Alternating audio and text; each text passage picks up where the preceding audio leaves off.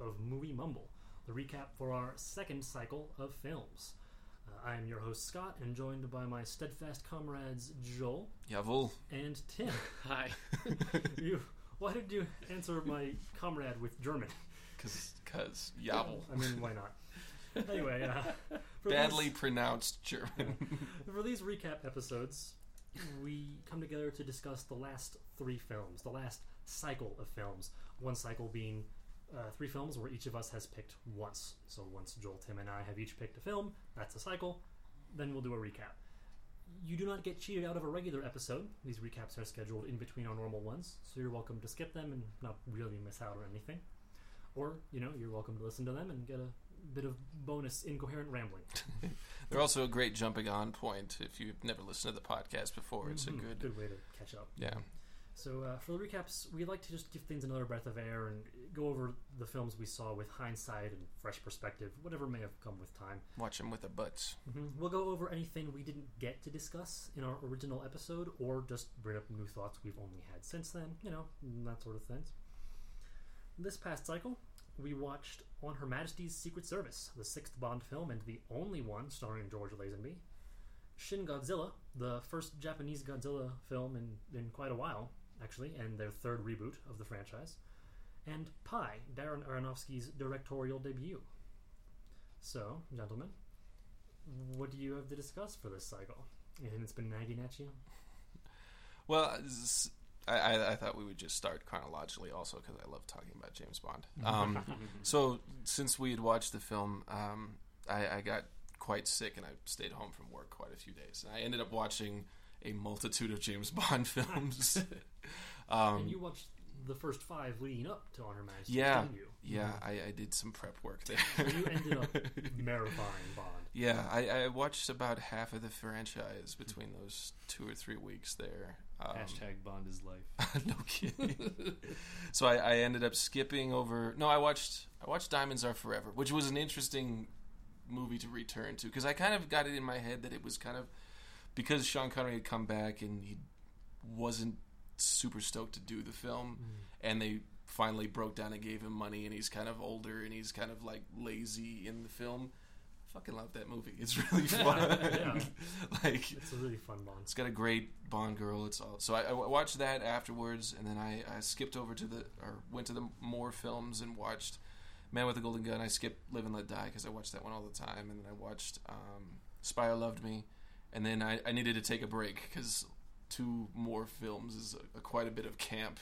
So I ended up watching all of the Daniel Craig ones back to back to back to back to back. Okay.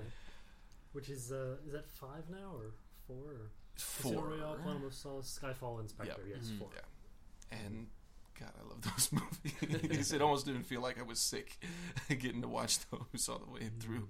And it made me want to, to talk more about because Scott, you're not a big f- fan of Casino Royale. I mean, I'm not. I don't dislike it. I Bond movies fall into a few categories. Okay. There are the the ones I really like, and then there's the middle ground, the ocean of. The phrase "ocean of mediocrity" is fun to say, but I feel like that's unfair. Mediocre is too severe. Just the ocean of just solid Bond films, and then there is the uh, the what shall I call it? The pit of despair. Um, Pity to spear. uh, a View to a Kill resides in that for me. yeah. Um, License to Kill is teetering on the edge. It's mostly in the pit. okay. And then Quantum of Solace, I think we've discussed. I barely remember that film, It's which I guess by by nature puts it in the pit because if I don't remember it and I can remember all the other Bond films, but I, I need to give that a rewatch. But Casino Royale is just in the the ocean of middle for me. Okay. Sort of middle average. It's, it was a little disappointing at the time, but I've certainly warmed up to it in hindsight. Gotcha. Mhm.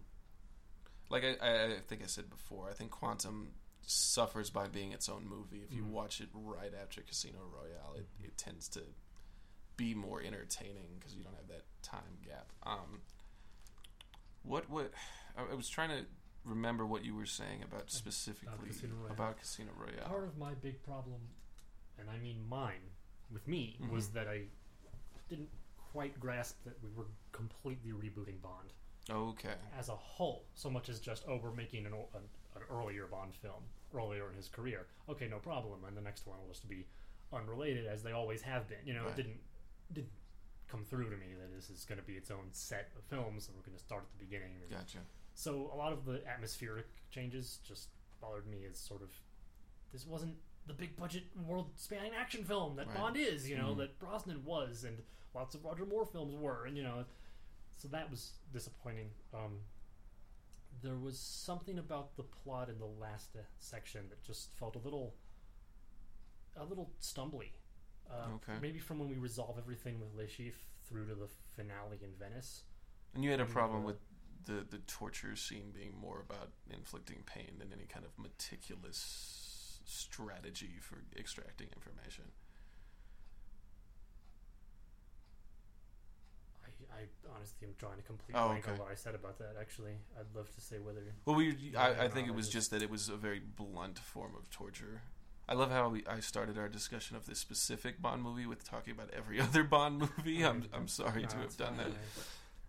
It's difficult when we choose franchise films because it's hard to talk about one without encapsulating it with all the other ones. Just the, the the ball on the rope attacking the man's balls. The wicker chair. I mean, like I can see the picture of the scene. I just I don't. It's not garnering any feelings. No, okay, gotcha. Huh. Just crazy, I guess. Okay. I don't know. Because every time I watch it, I'm like, this this is Oh so well, it fun. wasn't the scene itself so much as just the whole him running off and wrecking his car and getting captured. Just felt kind of. That's the beginning of the stumbling of the plot. I would Okay. say for me, it just felt like, oh well, we need to get him to suffer so he can want to retire right. with Vesper, so they can lose the money, so he can uncover that, so he can commit himself to MI6. You know, like we need all these things to happen.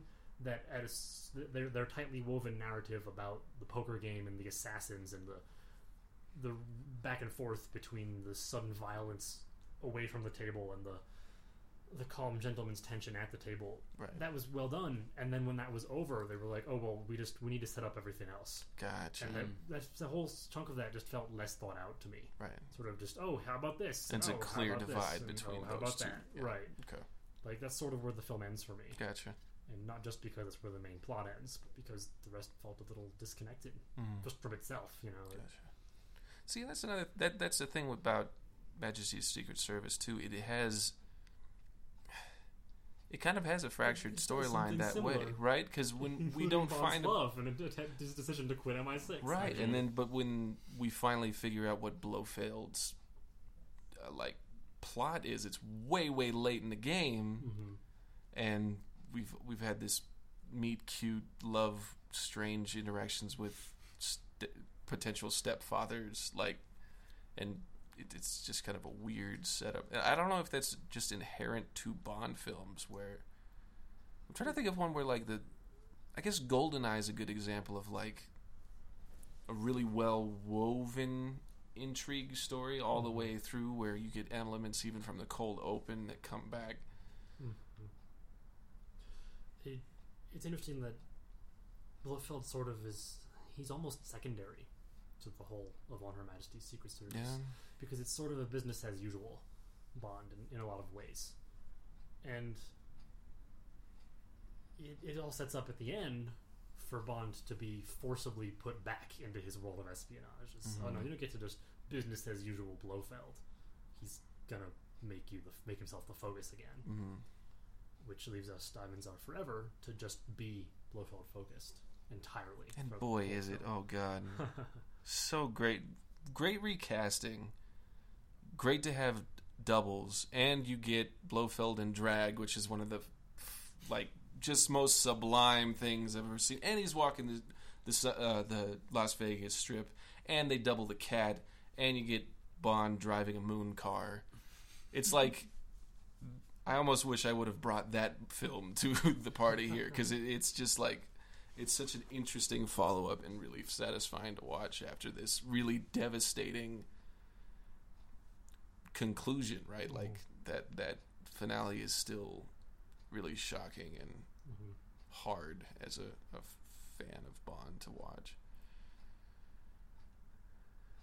It's interesting that too that despite Diamonds Are Forever ultimately dealing with Blofeld, Mhm. Diamonds Are Forever's cold open is Bond apparently finishing Blofeld off Yeah, So we take this Throwing you him into quicksand. multi-film sequence of events building through Spectre and Blofeld and the number one and and killing the wife, and they just resolve it. Yeah. Within the first few minutes of Diamonds Are Forever. and apparently, Ball's like rage. Sean Connery's barely in any of those sequences. Like, there's a whole like he's interrogating a whole bunch of people and like just socking him in the jaw. yeah, they, and he's not even like he's, in barely eighty yard you know. into it. they wanted to do that because they wanted to reveal him again, right, sort of like they did with Lazenby. right. Actually, where you don't see his face for a while. Oh, You right. know, That opening sequence with Lazenby, I still really, really enjoy. I think it's really well done. It is interesting. It's it's very Bondish. He's following this woman, and he pulls her out of the ocean, and then they get attacked. and he has uppercuts for days. Yeah. I guess I didn't really have any other thoughts No, about the film. I just, I just Bond. like Yeah. talking about Bond. I, I think I was hmm. talking to you guys about like, I didn't realize how deep rooted my fandom was until I was talking to my mom. It, my birthday had passed, and she was sending me all these pictures of me as a little kid dressed up as different things. And there's like four or five pictures where I'm in a little tuxedo dressed as James Bond with a little Yes. water pistol, and it's just like adorable young. it's so so ingrained in me from such a young age. Mm-hmm. Bond has spanned so many decades, Mm. and he has adapted, which is a little more obvious in Roger Moore's films because he got some of the uh, the, the louder trends, Yeah, you know. But it it it holds true all the way through up until Craig. Really, Mhm. uh, Craig's films are adapted to the times in a different way than the others were. You know, less less aesthetic and pop culture trend, and more, mm, you know, filmmaking tone. that's fair. But yeah, uh, that's a good point. you know, Roger Moore gets all those crazy Mardi Gras films and stuff, and all the bright colors because that's what was popular at the time. You know, and Brosnan gets all the cool gadgets and the lasers because that's what was cool at the time. Right. You know, but even even the earlier films, even Connery's films, they all fit this. Bond films are sort of simultaneously a way to track culture changes and a way and a, a catalyst to cause them That's at the same time. yeah. Yeah. When I see Joel's eyes gazing into the distance as he ponders at the Bond film's influence on his childhood. Maybe that, that powder blue prom tuxedo comes from uh, too many God, I films. wish I had. I want the powder blue. Uh, um, he's got like it's not a leisure shoot. It's the one he wears in gold finger, where it's like his leisure outfit and it's like cut really tight. You can almost see uh, testicle, like it's that high cut. Moose knuckle. Like, it's just like really comfy, cozy powder blue. I want one. So where would you where would you like to see the, the, the Bond franchise go? What, what's sort of like? Ooh, You that's know. a great question because we only have one more Craig movie. Oh, he's doing another. He's Oh, signing two? on. Oh. He's signed on for Ah, two. Okay. oh, So, okay. so we have two more. But regardless, still a great question. Yeah. I mean, somebody else should answer that first because I've already talked so much. Like, Tim, what? what Well- did, I mean, I know you've probably seen the least of the Bond Right. films of all of us, but you you seem to enjoy it. It's just, I mean, action movie that's fun. Yeah. Um. So, what part of the universe are you interested in seeing more of?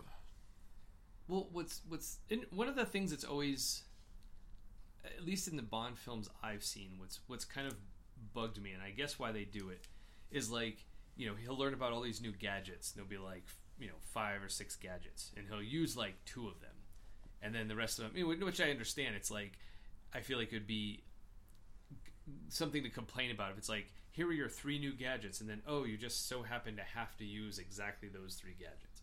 Um, that but that's the thing that I've always been like really interested in is like yeah like the technology part of it. And granted I you know I, I get and I love that it's like oh a lot of time he doesn't need the gadgets. It's all about it's all about his ability to improvise and you know when he has nothing he can still make it out of a situation.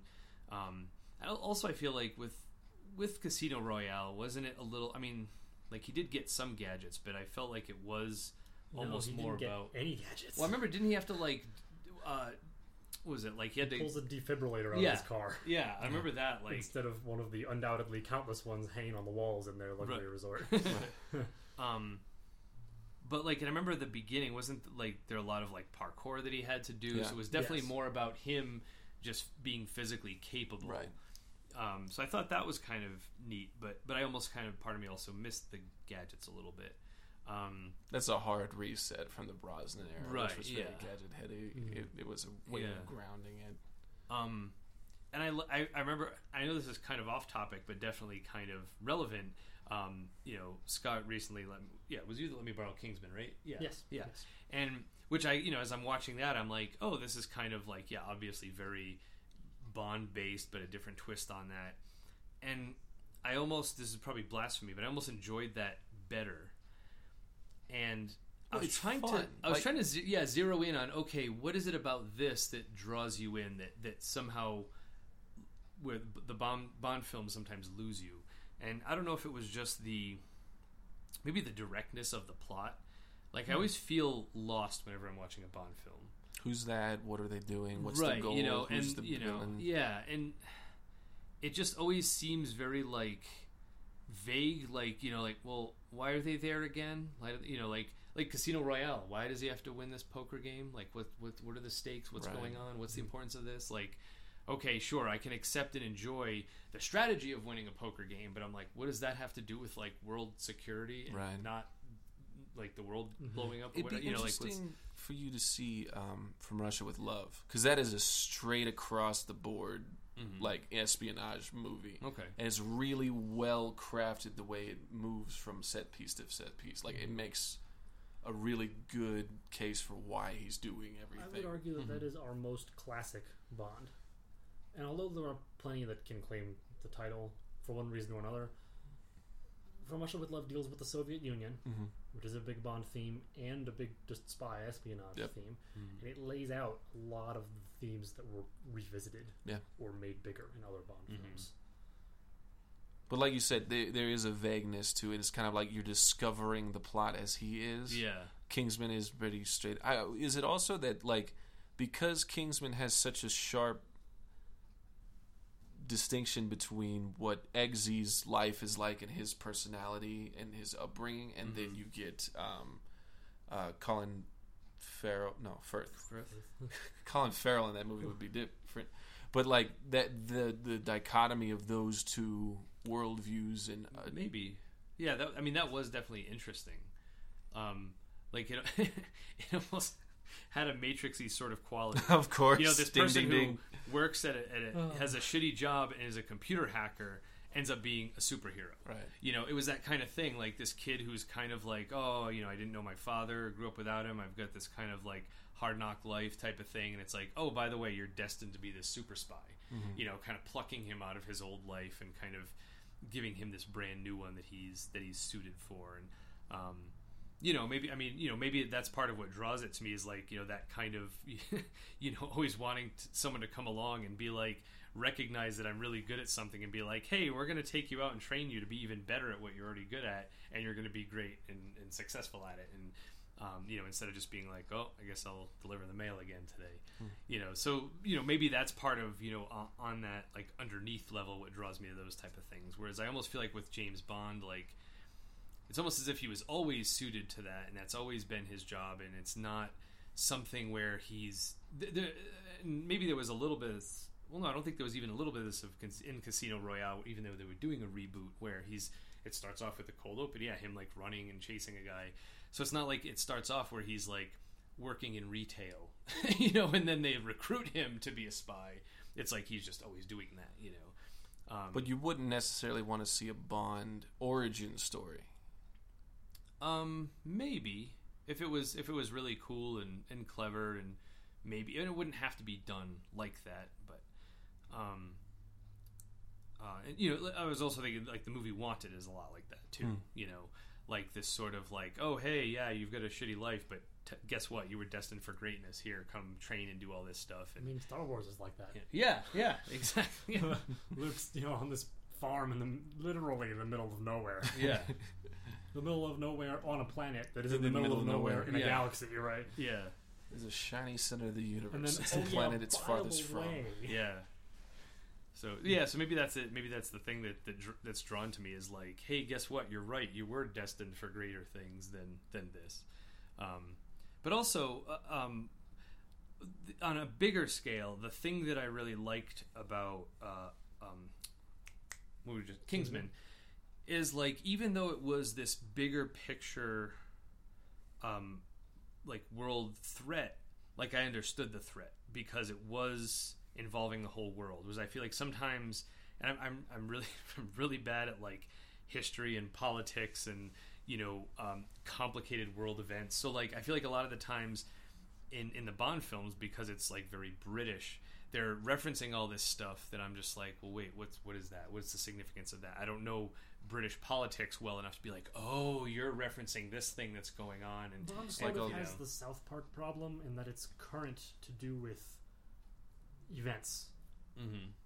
sort of not not like super directly, but they'll or- mention things, right? Yeah. Which the Bond has, you know, it's followed those trends as I mentioned earlier very well throughout the years. Mhm. But Kingsman benefited from being quote unquote current in terms of it's to do with everyone's cell phone craze and technology. Yeah. That's Well, the that day. plus, Done. plus that the, was it. That was the total Yeah. sum total of their their trend following was technology. Let's make the villain use that. Done. You know, Mhm. Bonds will be they'll, they'll name drop specific names or countries or things. Mhm. You know, which lends a depth to it that Kingsman can't achieve, but also lends a certain amount of confusion to it Mhm. and a certain it ages noticeably. You know, Yeah. I mean, to a certain extent, the the threats are localized with greater implications rather than Yes. the whole world is at uh, Yeah. in danger.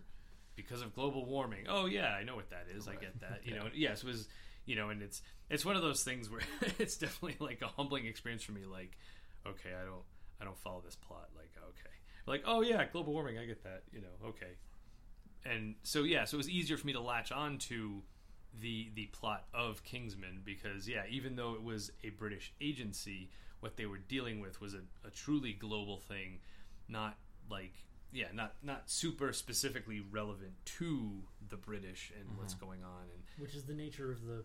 They're very very clear in the Kingsman films that they're not a political entity. Mm-hmm. This is a group of people in Britain, yes, but right, completely unrelated to the government. yeah. Hmm. So So, So- would you want to see Bond films more Kingsman-y, or maybe or maybe just not go see Bond films and go see Kingsman instead? well, no, yeah, and I mean, I'm not opposed to Bond films, and I Because that was the argument for a lot of like Mhm. the Brosnan era is like, why would I go see Bond when I've got Bourne is doing it better, or like Mhm. they're they're You know, the Mission Impossible I was franchise say, is I- doing it better. Well, hey, we need to show Tim like Diamonds Are Forever next, or Yeah. one of the the more Kingsman-like Bonds. It's Mhm. a little more fun. Uh-huh. But I think Bond would have benefited from Kingsman coming out sooner, coming out around the Bourne era, because Bond films weave back and forth from left to right across the spectrum of fun, serious, Yeah. and they're always always in a middle section somewhere. hmm and they everything kind of reached a critical mass at the end of the Brosnan era with Die Another Day. You know, the gadgets and things got sillier than ever, Right. and the serious got so serious it was almost not serious. You know, and Right. and it all, you know, which is one of the reasons they backed off. Then we got Bourne, which was all serious. Yep. And if we had at the same time got Kingsman, which was all fun, the two films could have have. progressed side by side hmm and left Casino Royale to come out in its new middle ground as a sort of nice, refreshing mix. But for me personally, Casino Royale felt, but one of the problems with it was that it felt too muddled. Too, Hmm. you know, we had just come off of some of the better Bourne films, which were all serious, and now we had another film that was like, well, you had some of the stuff that Bourne did right, but then you had all this other stuff, and you, you know, it just it felt a little bit strange Hmm. to go from one extreme back to the lukewarm center.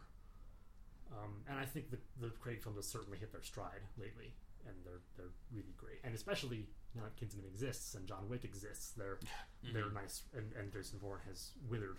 They're nice, I'm so glad John Wick exists. nice refreshing change. But I, it almost feels natural to watch Bond's progression just sort of explode yeah. and then give birth to two film franchises that are on opposite extremes. hmm Except that you know Kingsman was delayed a bit, but Right.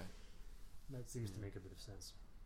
and, and maybe that's part of it too. Like I you know, I I would never presume to change to say, oh, the Bond films should change to cater me. But yeah, I like that they it's- spawned I'll- I'll other call films. Up, I'll call up United Artists. right? Yeah. We'll, we'll We'll call the just Broccoli Which family. you know because you know, I, you know there are Barbara there are plenty code. of people who have that perspective. You know, like I didn't enjoy this film, therefore it sucks, and they did it wrong. It's like, you know, like, and and I feel like that's part of it too. Is that there is this very much of a um, a, following, and th- that's one of the things I've seen too. Is like, um, I think they're made for Bond fans, you know. So I feel like to really appreciate it, and I and I appreciate that that's the case, and I I'm, I'm glad that it exists for the people who are really into it. But it's almost like there's this acknowledgement of like, okay, if I was going to really appreciate these, I'd have to go back from the beginning, watch all of them, get all these references, kind of store up all this knowledge, and be like, okay, this was in response to this, and you know, and that, and I noticed a lot of that when we did this one because how you were saying a lot of the stuff with, oh yeah, what's the first one? You know, it's the only one with George Lazenby because of Sean Connery, and it's like, oh, okay, so there's a history behind the film. But I'm sorry, I'm interrupting you. But No, okay. Craig's films, despite being filled with references, you really don't lose a whole lot of the film Mm-hmm. from not knowing the references. Yeah.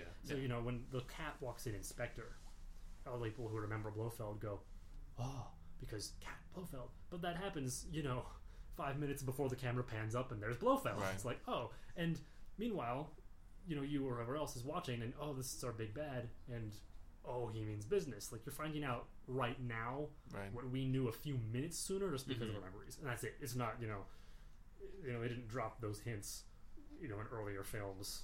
Right. Yeah. But even like the fact that it was called Spectre, I remember like hearing you and John talk Mhm. about it, like, oh, Spectre. you know, the, yeah, this was hinted, and I was like, oh, okay, sure, you know. Um, so again, like it, it, it's it's not a, a criticism of the films of mine. It's more like, okay, like I'm going to enjoy the things that this birthed, you know, because they've kind of done variations that seem to kind of uh, uh, fit my my palette a little better. Mhm. Um, you know, and and yeah, you know, keep keep doing what you're doing with the Bond films because that's what's creating these these other things. But um, yeah, I, I, yeah, I, I'm not going to go you know study current events better so that I can understand Bond films and and that's fine. I'm, I'm I'm content with that. You know, I know my place. What about you, Scott? What What do you want to see from the future of the Bond franchise?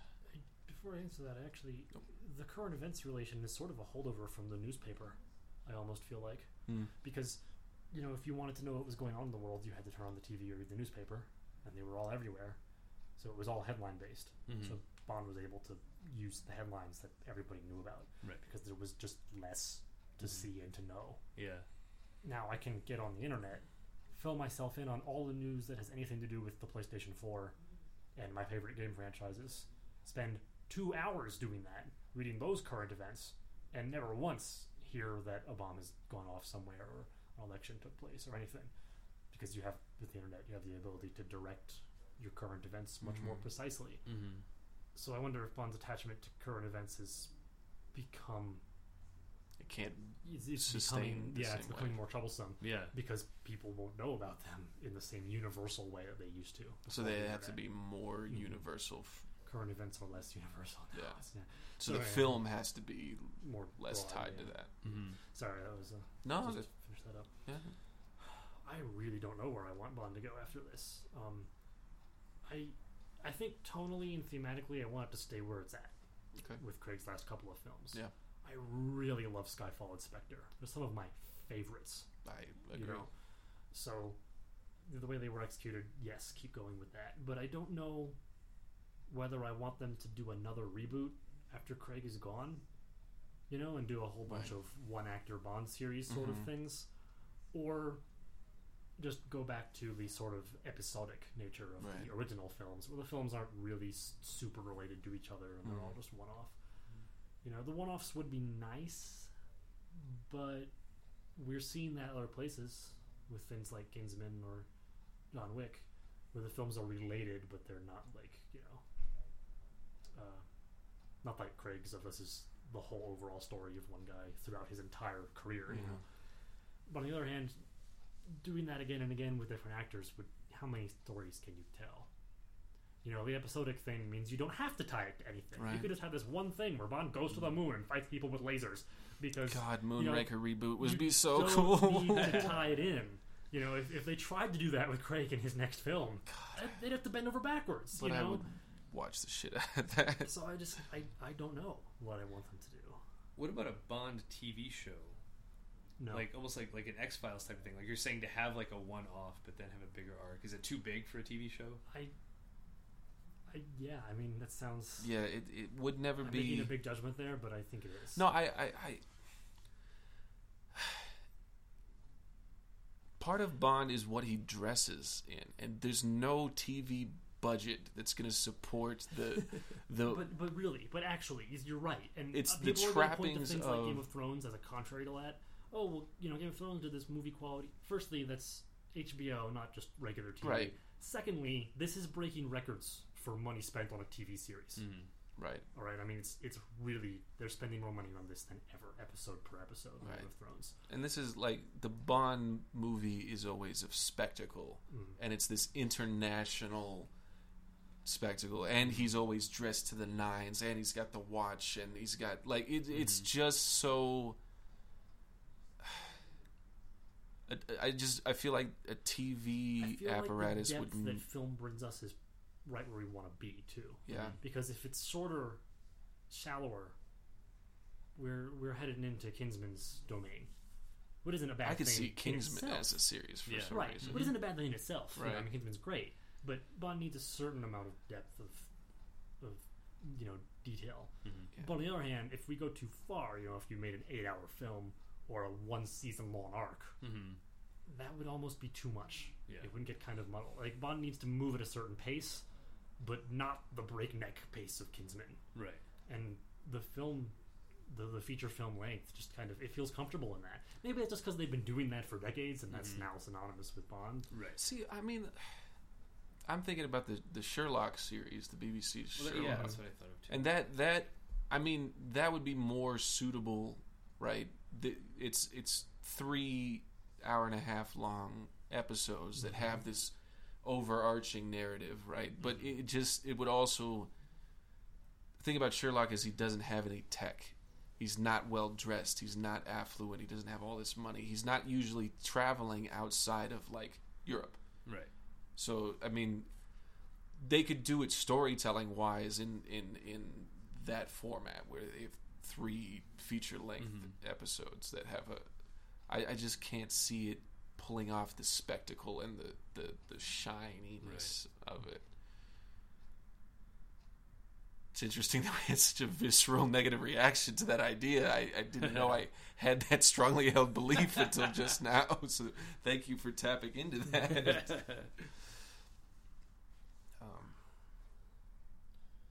Yeah. So wait- so I, I guess I, I just I guess I don't know. I I guess I just have to say that I'll trust the people holding Bond to go somewhere interesting with it. and it's funny because I can say that now with more confidence than I would have. Because, like I said, even though Casino Royale was disappointing at the time and has since settled into my middle zone, it's still decent. It's also solid, you know, nice, good, solid film. mhm, And it brought me Skyfall and Spectre.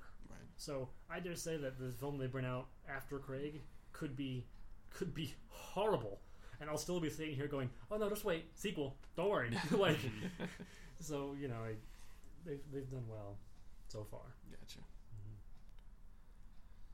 So, um, I, was, I just realized that you haven't answered yet. Joe? um, so I think Spectre is as close to a original recipe Bond movie we've gotten out of the Freg or Freg, excuse me, the the Craig era of Um, films, because we had a really solid so, uh, cold open. I might say Skyfall is our. I don't Oh, think I'm so sorry. Do you mean do you mean original recipe like referring to the old ones? yeah, Or do you mean original like its own? Because No, I no, was no, thinking of I'm saying- unique, and I was like Spectre. No, no, no, that's no, all. no, that's no. the most No, no. references of the That's what I'm saying. That okay. is I, I original recipe in that we have Bond on a mission to start and we don't know where he's going with it. We get the leather door it most fits the old Bonds. Yes. Mhm, out of all and we have yes. a, a silent um, henchman figure, and we have a big bad, Mhm. and just kind of this international conspiracy. We get this spectacle to start. that doesn't really have it much to do with anything else. Oh, it's the, man, that opening tracking shot. I love it. Mexico City. it's so good. beautiful. and Bautista's amazing. Mhm. Um, but I feel like they had to do a lot of work to catch us all up on Spectre and Blofeld because they finally got the rights back for Spectre Yeah. because they didn't have that. That's why they called it Quantum in the, the second film. yeah. Yeah. Oh, so That they did a lot so of actually to come back to Tim's point. Yeah. Then, if they'd had those rights the whole time, Tim might have suffered even more from not Yeah. having seen the old films. yeah because they Because thanks to the rights, they weren't allowed to make as much, oh. much many direct connections as they wanted to. Yeah. I'm sorry, Joel. No, that's all right. Just so I feel like it, it, it, the the framework and like the, the skeleton of the movie is much more original recipe Bond. And getting into this, we can get back to what Bond was before. We were revisiting how he mm-hmm. became 007 and all that stuff. So I think what I want, since we we're all caught up on Blofeld, Feld, he's, we know he's a thing. We can be in a better position for this next film for ju- it just to be original recipe Bond. He's out on a mission for the cold open. Doesn't have anything to do with anything else. It resolves itself. We get a cool opening sequence. Mhm. He's married. His wife gets shot, and then we are. and his final film is our our Blofeld resolution. yes. Mhm. So it's like this next film would be on Her Majesty's Secret Service, and then we would get the rev- Diamonds Are the Forever. diamonds are forever. Yeah. And I mean that would be cool. And then post that, I mean, be exciting to have somebody else step into the role, and they just continue rolling with continuity. Like it wouldn't be from the very beginning. This is 007 for the first time. I kind of would like the idea of it not being.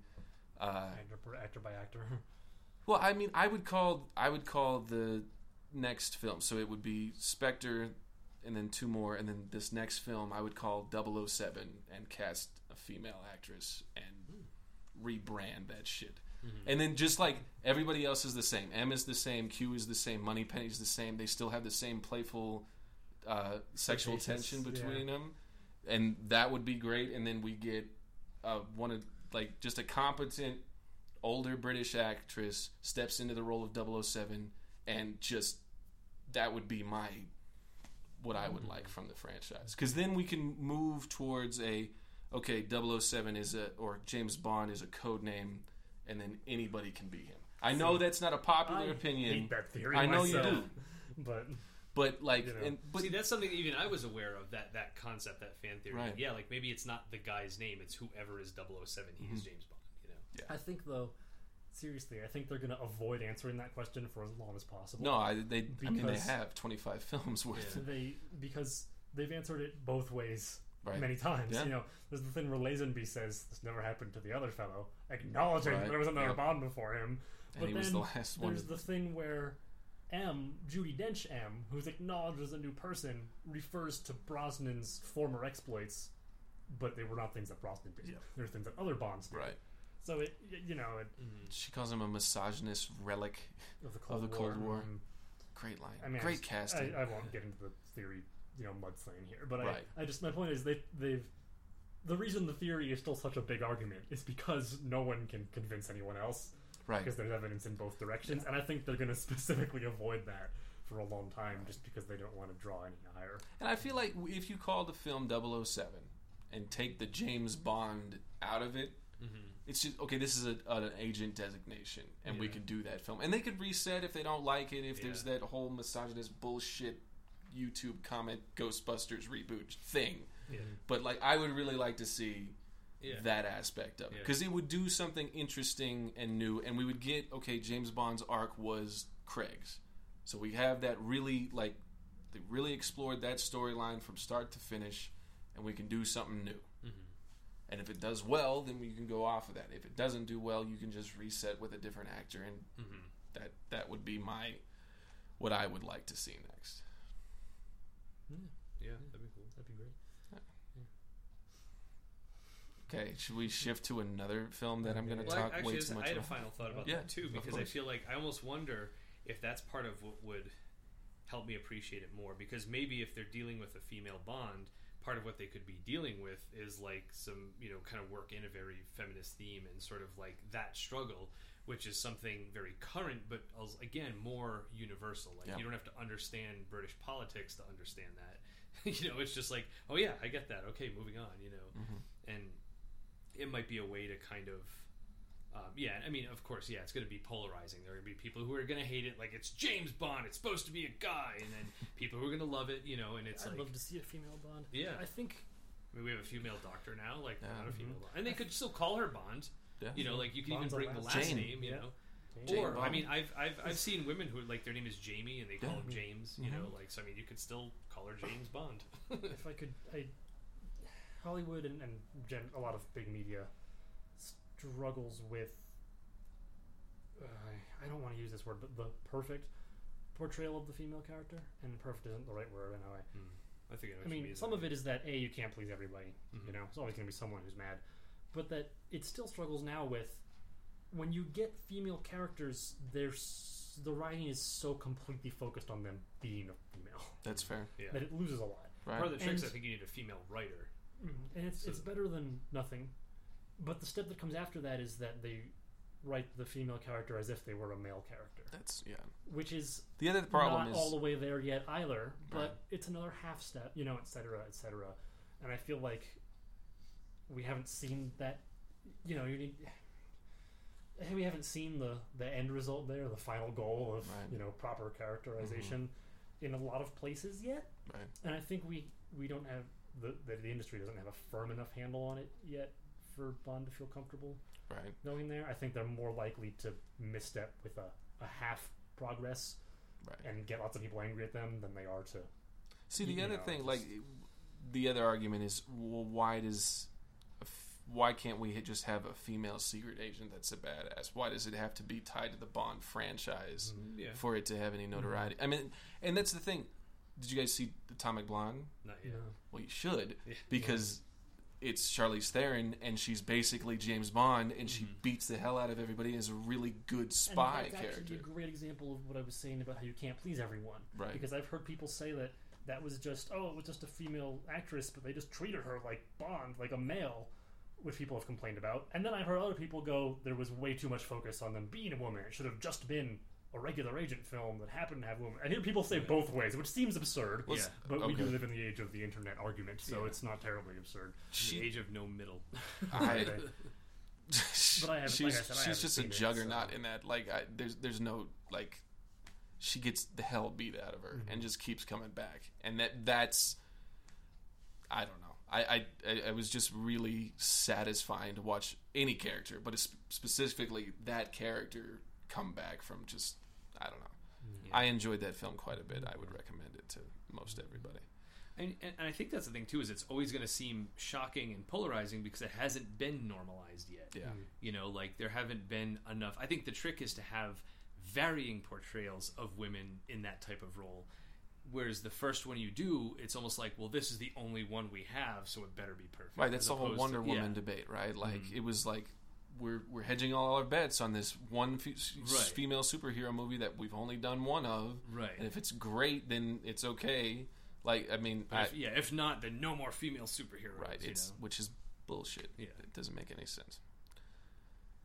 Which is another. There was the the Ghostbusters reboot Yeah. with all women.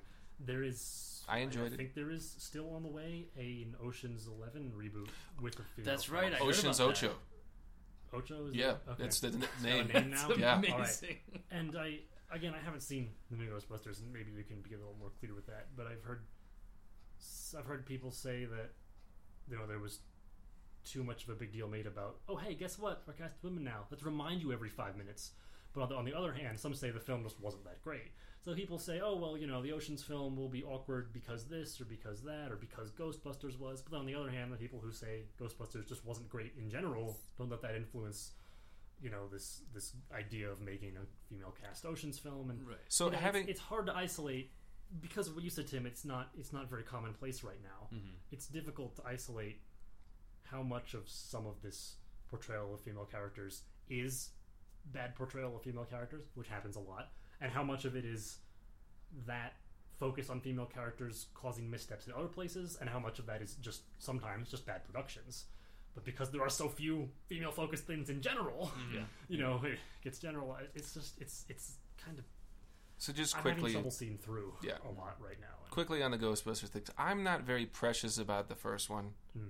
I haven't seen the second one. I do enjoy the first one, but it's kind of in a eh, that's funny to my dad kind Mm-hmm. of way. Like, well, no, it's it has its place and it's a specific era of filmmaking, and it's from those guys from SNL. Like, it, it's Mm-hmm. it's very specific in its aesthetic and tone.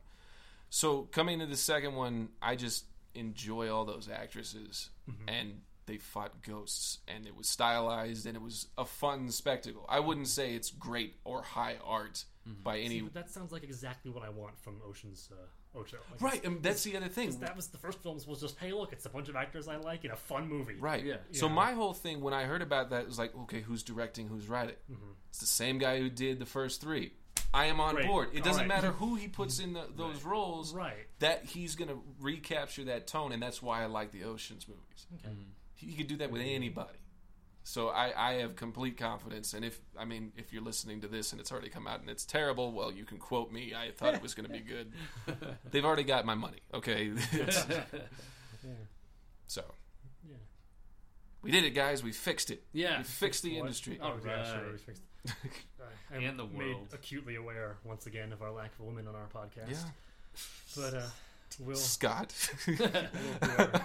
We'll do our, our best here, just from the outside looking in. You Yeah. know, I, uh, wait, yeah, we talked about this before. We fixed the world, right? now, now we fixed the movie industry, which apparently didn't get fixed last time, right. That's we fixed the world, but not the industry. right? Okay, should we move on to? To another film, yeah. So Godzilla next. I, it's up to you. What, why don't you decide? I Yeah, let's, let's do it. We'll keep with the chronological theme. Let's do Godzilla next. okay, okay. I watched Joel it rewatched again. Godzilla recently Yeah. this week. Oh man. Well, while Joel gathers, you know, his facial expression is one of bliss at the moment. While he comes back to Earth and gathers his thoughts, Tim, have you thought about Godzilla at all since we watched it? Is there, Um, Does it haunt you? no, you just sort of, oh, cool, and then leave? yeah. Or, I mean, No, I mean, I mean, yeah, I definitely enjoyed it. Mhm. Um, I didn't, I didn't really think a lot about it. Um, the the one thought I had, sadly, was that like my favorite part was the scene that you showed me in the trailer, where it's With when the- he the breath? yeah, the See, atomic I- breath like that's going my from the fault. fire. But that's and, not in a you know- trailer. That's not in any trailer they Oh, ever released. That is my fault. Oh, So you ruined I it. apologize. yeah. I do. I'm sorry. Mm-hmm. I hate But- when that happens, and I'm sorry. Yeah, no, but I mean, it, it was still like that. scene that was just like you know some of the coolest shit I've seen like in you know most movies, not even just in a Godzilla movie. Like that, like I just remember being like, "Holy damn!" Like that's that's intense, you know. And although I was I was glad because I think in the version you showed me, they didn't show him shooting it out of his back. Yeah, it was Or- or- or short on purpose. Yeah, so so that was kind of neat him to see that. standard Yeah. Godzilla disclaimer. Yeah. Right. What is? I guess she does give birth at the end, so yeah, Right, so maybe sure. it is female. Um, but um, yeah. So I just remember like that, like how cool that was, and how destructive that was, and how uh, the only time I had seen the atomic breath before was in the, the Bryan Cranston one. And that one I thought was really cool, just like the the that moment. the brutality of it. We just Yeah. like blew that like other creature's head off with it. I was like, oh my god! where the light slowly creeps up the back. Yeah. in the Cranston film that was phenomenal. so so that was really cool and i and i definitely like i you know this one like lived up to that you know like so i guess even if we're just looking at that little piece of the little that i know about godzilla films there was definitely you know oh how are they going to top that atomic breath? Like oh wow okay they did it you know and um, i also like how it seemed like she was like vomiting oil at first. It was almost like oh here let me spread some oil out fire and then this is what's going to catch fire and spread the fire and i thought that was really really clever and neat. Um, but Tim, I think mm. if, if you have something pointy, we can jab Joel and just words will come, boosh, just come out. He's ready to burst. yeah, he seems to be filling up and, and getting fuller. You call me fat. I mean, we just ate two pizzas I mean, uh, yeah, between us. We all feel fat at the moment. yeah. Other people talk because that the Yeah. the thing is the Godzilla episode. As the person who summarized it, I just gushed all over. In the editing mm. process, it's like, oh god, nobody's gonna want to hear this. So, like, having said all there was to say about that movie, and having seen it again since then, it's it's amazing. it's the best monster movie I've ever seen in my life, and will hold that title for a while, I believe.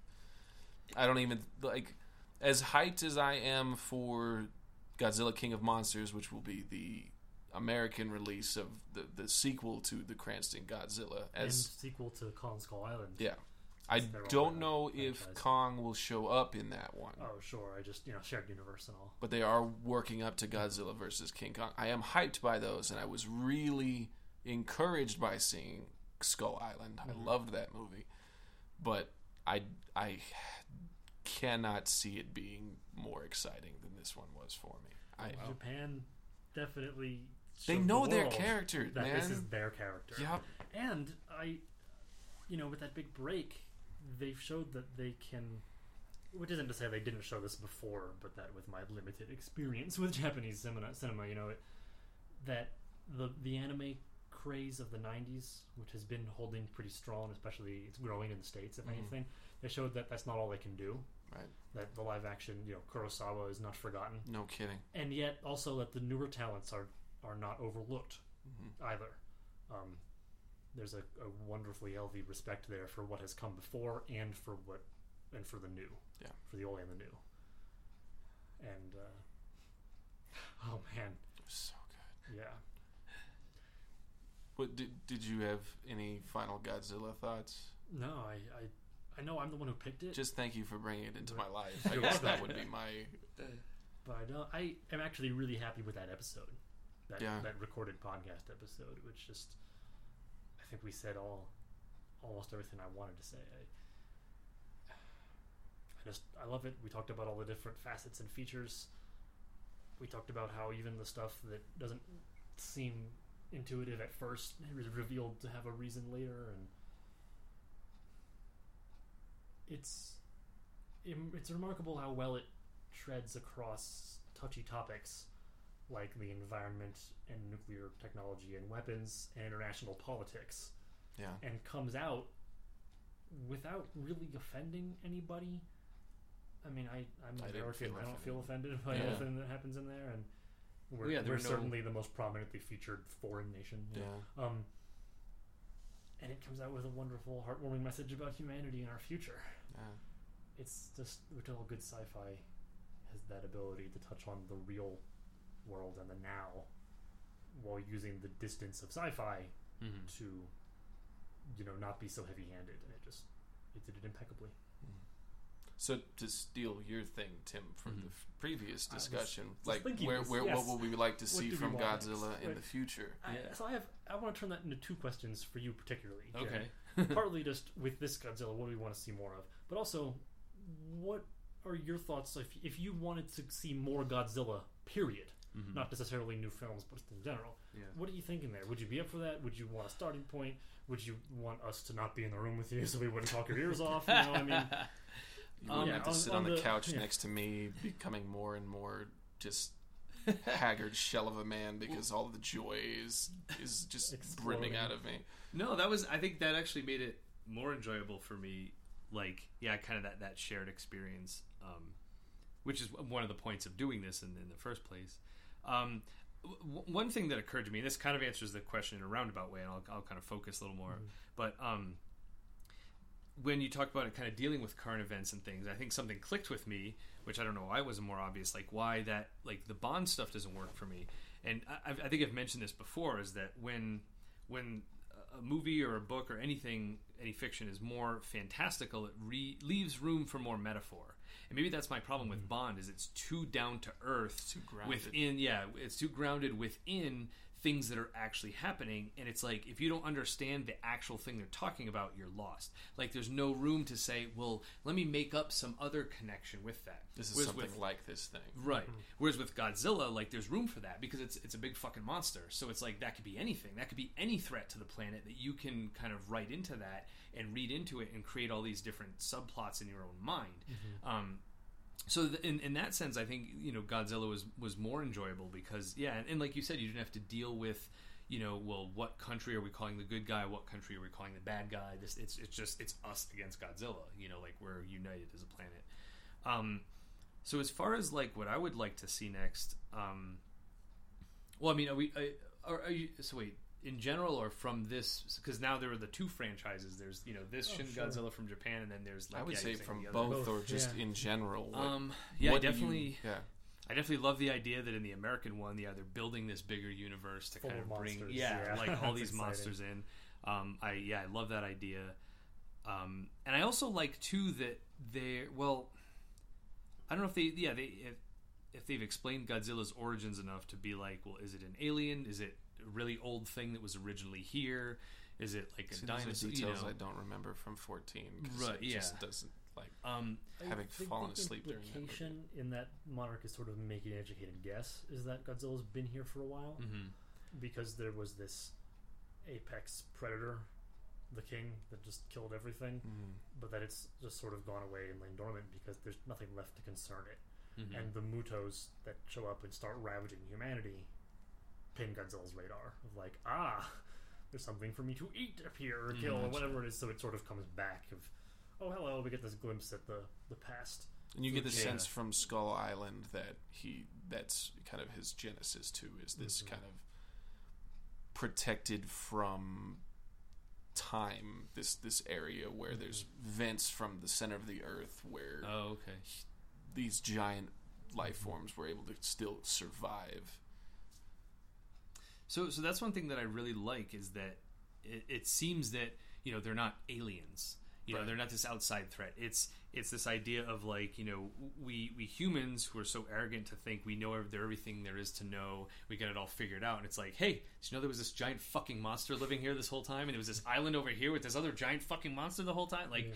so I, I like the idea of playing with that of um, you know maybe at some point like exploring like yeah where it is Godzilla's hibernating this whole time? Or you know like building more of that. But I think I think I would be disappointed if we brought in aliens.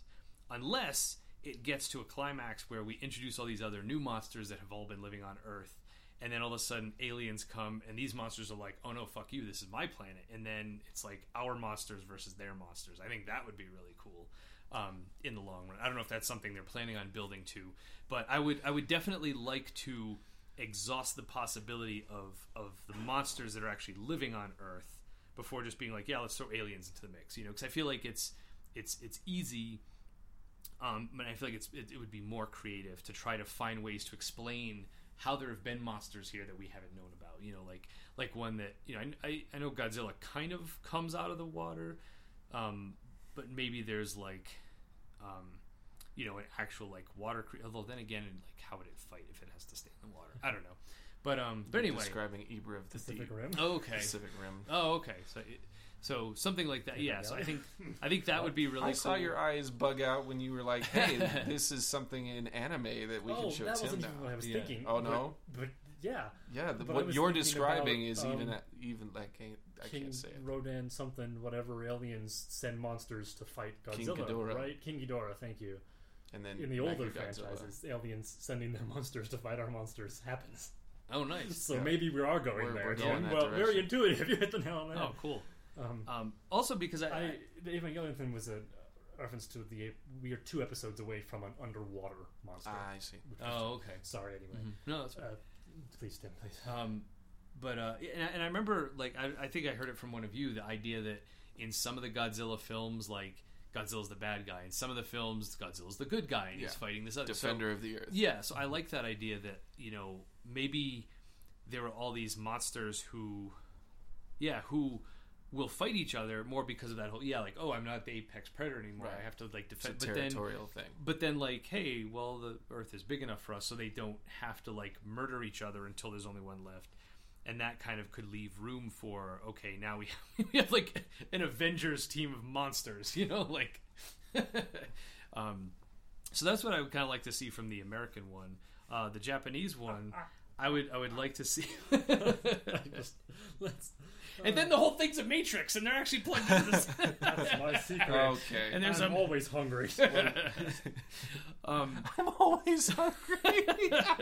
I'm always Godzilla. What? I'm always meta. Um, Did you say King Rodan? That makes me really I- happy. What Now I was I gonna say was the the King Ghidorah. It was list off a bunch of the monsters. And Yeah. Sort of the sentence fell apart into Gotcha, okay. half of one name and one other name. That just makes me really happy to think of Rodan with a crown. Uh, so, So from the sorry, uh, Japanese- Japanese. so yeah, so then you know to kind of continue with that whole like, oh, Godzilla was about to give birth at the very end before we froze it. You know, um, so I think that would be kind of neat to have instead of the threat of Godzilla being this one giant Godzilla, to have a bunch of, I mean, I say tiny, but that's relative. Have a bunch of smaller Godzillas that you have to fight. You You're know, describing Godzilla '98 now. is that what it was? The- the- he gives It's- birth, it's so and they ago. fight a whole bunch of baby Godzillas in Madison Square Garden. Oh, I guess I forgot about that.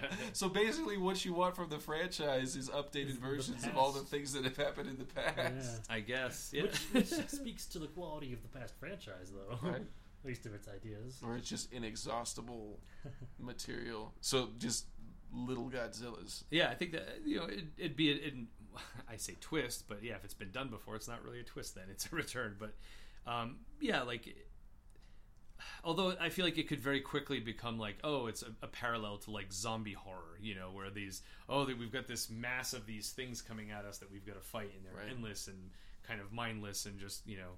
Um, I kind of like the idea of that, where like they develop in different regions because they're infinitely adaptable to their environment, right? So if one's underground, it'd be like Gremlins too.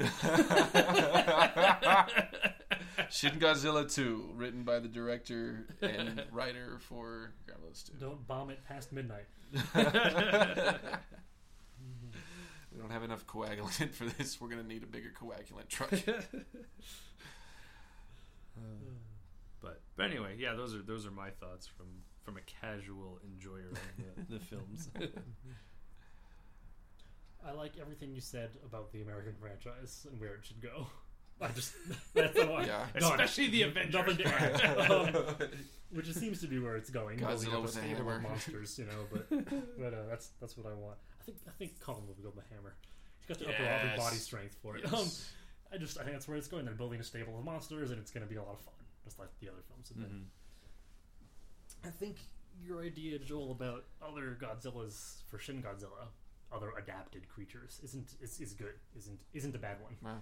Mm. It it would almost leave me feeling a little disappointed because I feel like if one of those properly done wouldn't tie itself very directly to Shin Godzilla. Shin Godzilla would get talked about, it wouldn't get referenced, but it would just be its own thing. Right. You know, it wouldn't have the same characters and carry Right. over.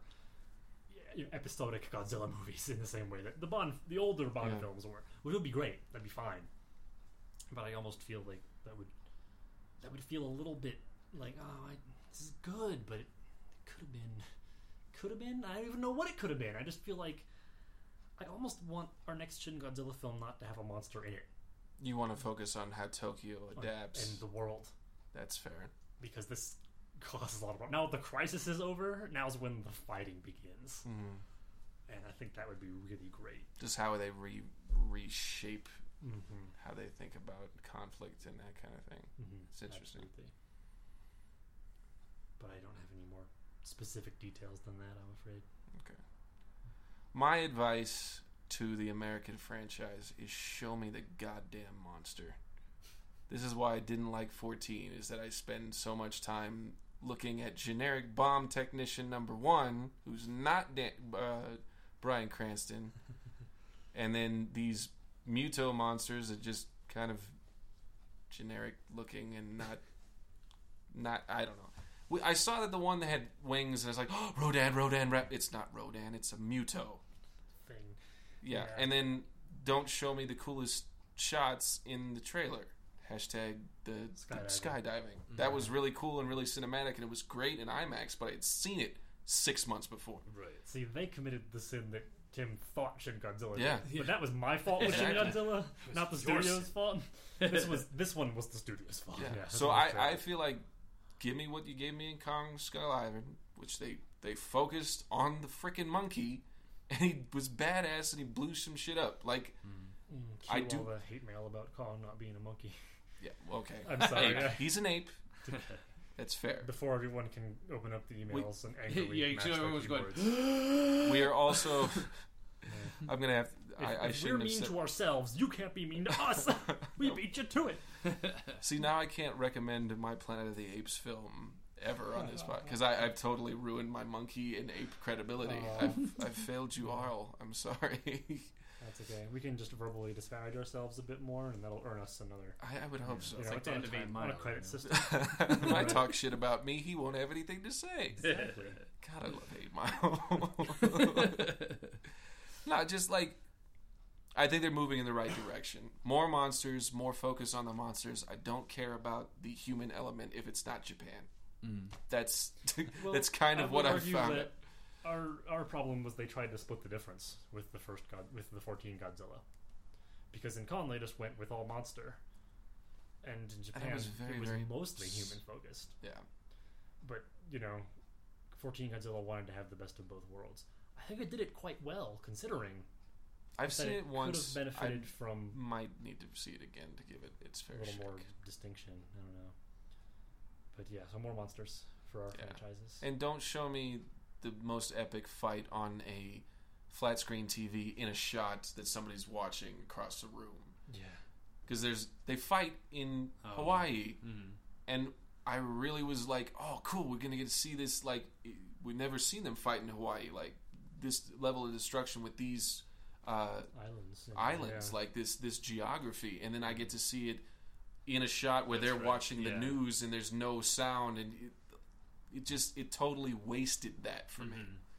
So show me more monsters, which I think they're gonna do, and they're, they've teased Rodan and they've teased Ghidorah and they've teased Mothra. So I'm like I am I'm confident that that's the direction that they're going. Um, if I could ask anything of a sequel to Shin Godzilla, it would just be more of the same. Like I would not abandon.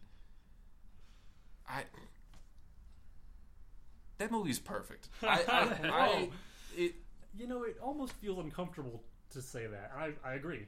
Think that movie's perfect, but it it almost feels uncomfortable because it's it was you know praised largely by almost every critical source, Yeah. foreign and domestic, and it- it feels too good to be true. But I just I sit here and I keep thinking about it and I keep putting it in and I just want something to watch that I know well. I can't. I I cannot find something that's lacking in it, and I I, I, I like the ambiguity of the ending, the terror of those things coming out of its tail. Mhm. I mean,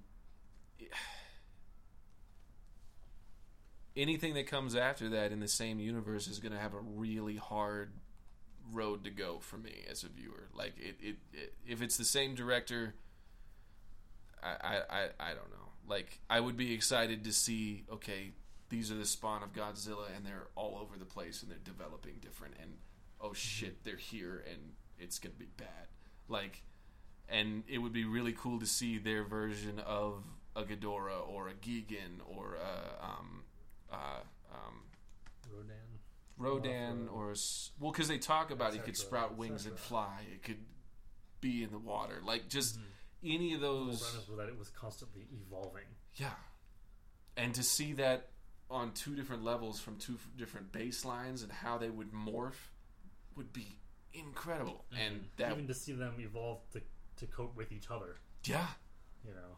This is okay. I'm going to develop this kind of projectile or this barb thing or venom or something Mhm. to try and. That's awesome. And it, it they've kind of built in this because that was the thing with the old films is that there would be uh, an initial attack and then a retreat and then they would garner their forces and then another one. So they built that into the biology of Godzilla is that he needs to cool down. Mhm. He's returned to uh, regroup and evolve. So it's it's really well designed, at least uh, plot wise, is that it gives these like breathing spaces for both the monsters and humanity to try and cope. Okay, what do we do now? Because I don't know if coagulant's going to work again. Yeah, Right. like next time. What what are they, what's Right. the next? And how do they deter the American influences that's going to bomb it? I would really like. It, okay, this is this would be interesting. Is the the Toho Studios version of Godzilla landing in New York? because they they mentioned that Plus, y- this is how we would react that if it line where landed the in New Americans, York. We assure you, we'd be doing the same thing even if it was New York. Bullshit, it is, Hmm. and that would be a great like counterpoint. And then Japan Sure, is the yeah. influence is like this is what we tried. Yeah. How can we help? And it It'd would be just like, "Fuck you, we're America. We're gonna do what we do." and just that would be a really that would be a way to disarm the nuclear option because it's now on American soil and it changes how they feel because they bombed the shit out of Japan already. Like it, it, it they we. Right. Just it would change that dynamic. It'd be a really interesting addition to that world for it to be a global it, it also would lose the, the specific Japanese quality of Mm-hmm. the, f- the first one, which enriched it. So I feel like if they wanted to, they could do that pretty well. Though they could set the next one in another country or multiple countries, and in the same way that this one had a was grounded in in a, you know Godzilla being a Japanese yeah, product, Japanese creation, the others would be grounded in something ha- it, Godzilla having become a global character yeah.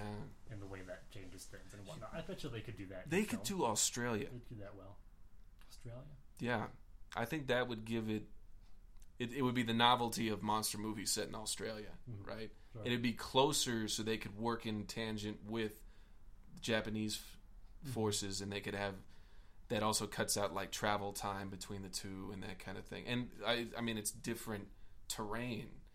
So it would be a really interesting kind of like outback monster. I think, I think our only problem there is that eventually all of Australia's vicious creatures would just kill Godzilla. well, that's the, The thing. spiders Wouldn't alone. be able to evolve fast enough. Well, Right. but that would be Nah, the thing. Like a I do. Godzilla evolving in the harsh outback environment would be freaking terrifying. Oh god, can you imagine a, a Godzilla with spider legs? Oh. Oh, what the fuck? but it still has that tail.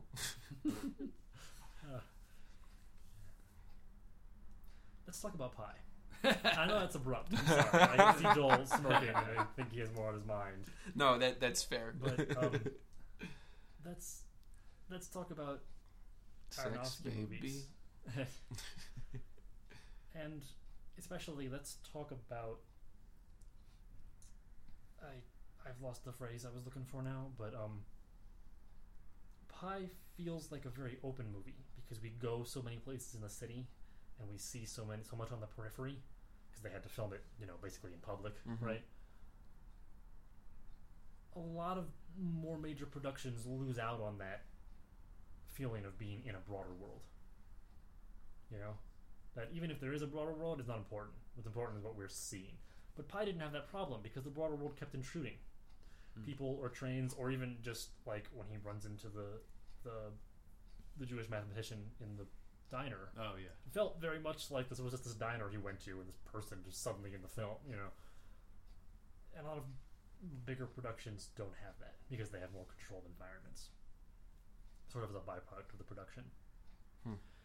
But then sometimes that's intentional, which Aronofsky just did a film called Mother, Mm. which Tim Which saw I'm dying to talk about, but I will not. Um, I will I would, I would say talk about it if you like, but try not to spoil anything Right, since it's brand new. I know this isn't coming out for a few months, Right. even though we're recording it now. But yeah, you know, Yeah. better safe than sorry. Right, right, yeah. Um, and we're not. We didn't put a, a spoiler warning about Mother, we, like we did with Pi. You know, Mhm. saying like, "Hey, watch this film," because obviously we're going to talk about Right. it. So. But you got me thinking about horror films and about the way they do that with purpose, the way they Mhm. isolate their characters Mm-hmm. with purpose. Whether it's Alien, where you're on a spaceship, Paranormal Activity, where you're just in the house. Right. and no one else ever really comes in or believes you or what have you, or something like uh, Goodnight Mommy or I, I think Mother from what I got of the trailers, and just being in an isolated location or what have you. That Pi, the isolation was all in the character's head.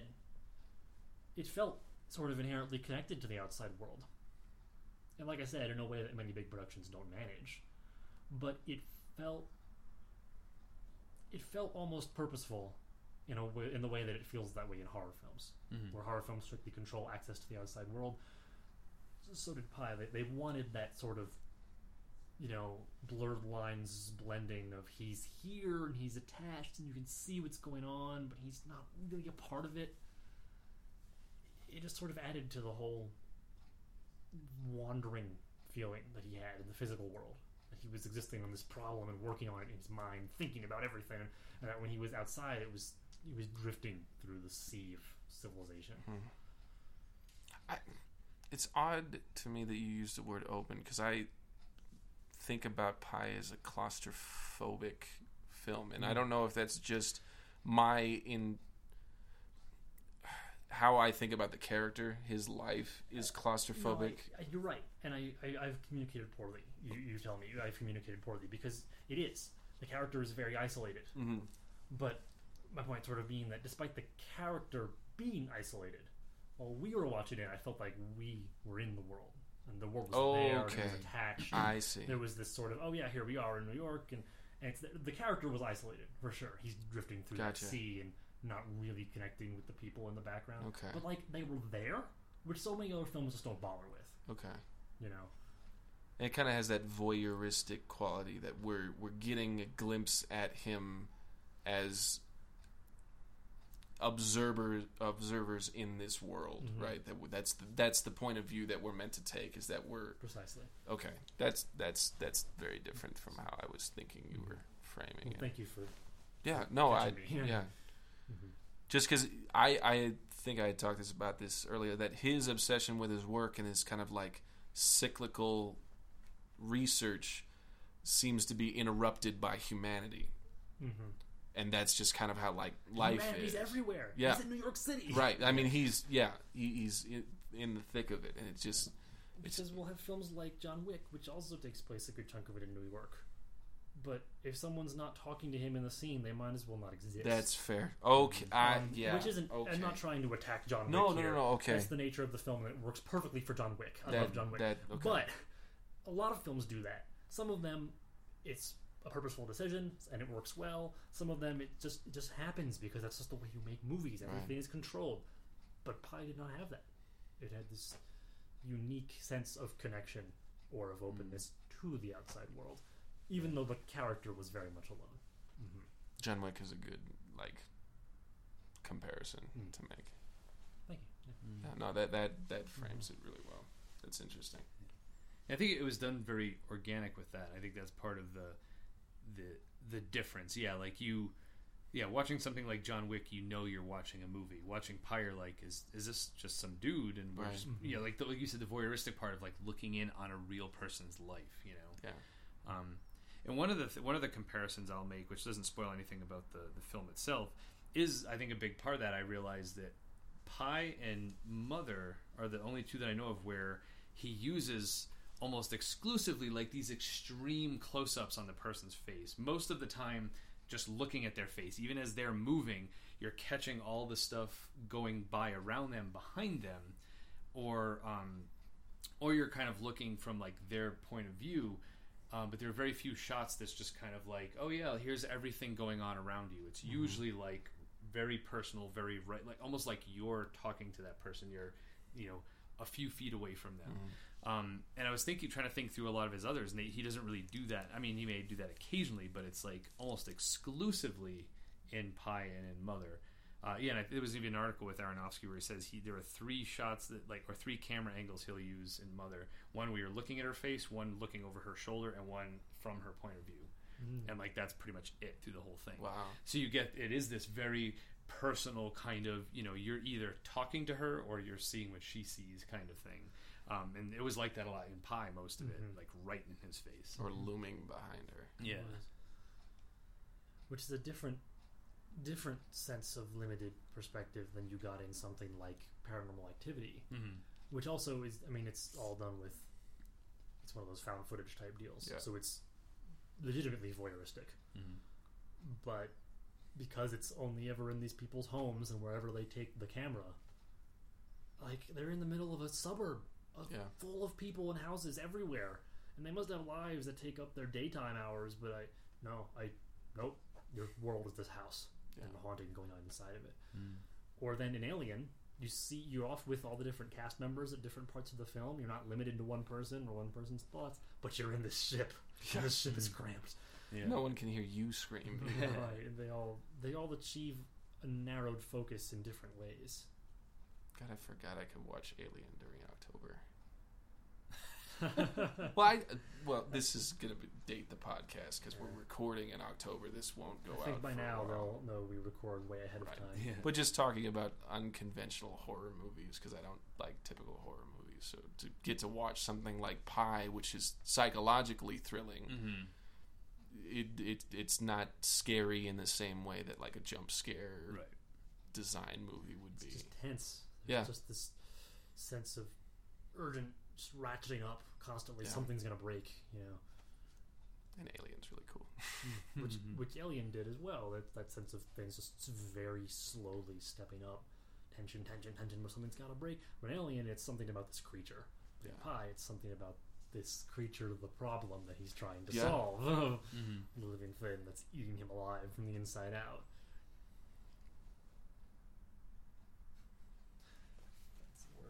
I was gonna ask, did we talk about the budget for Pi?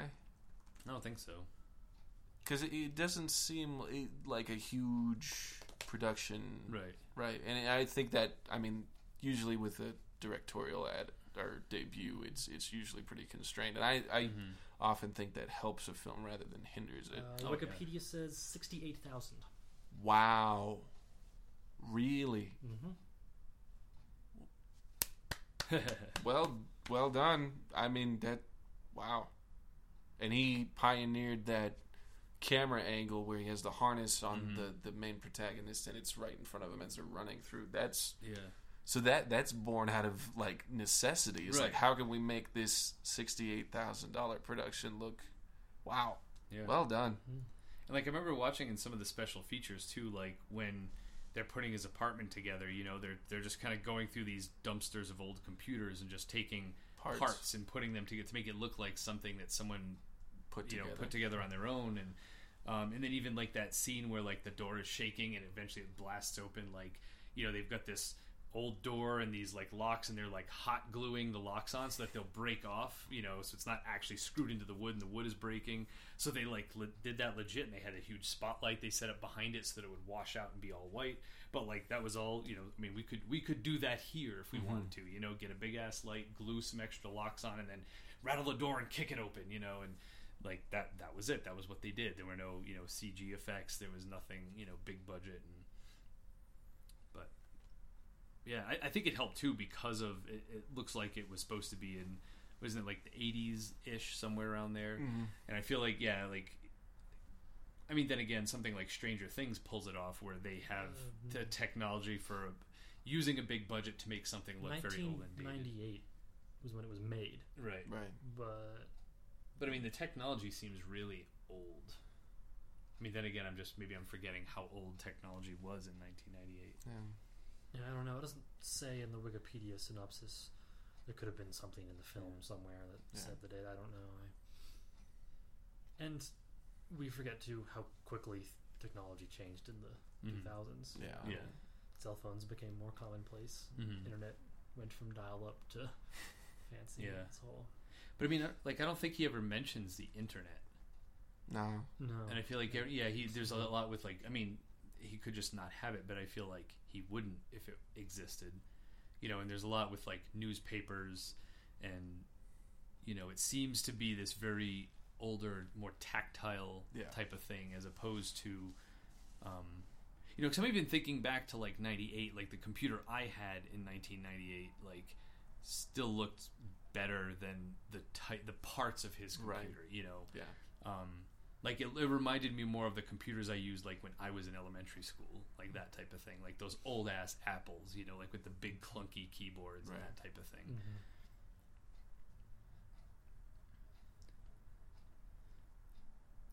So, have any of these films, uh, you know, Pi or or Shin Godzilla or Majesty's Secret Service, inspired you to seek out other films or other genres, or inspired you to branch out in some way?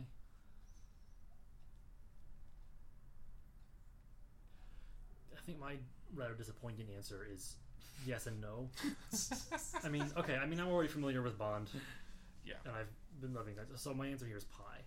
And on the one hand, yes, I want to look at some more Aronofsky films and a few more, much like Koyaanisqatsi did. I want to look at some of Mhm. these more artsy films. Right.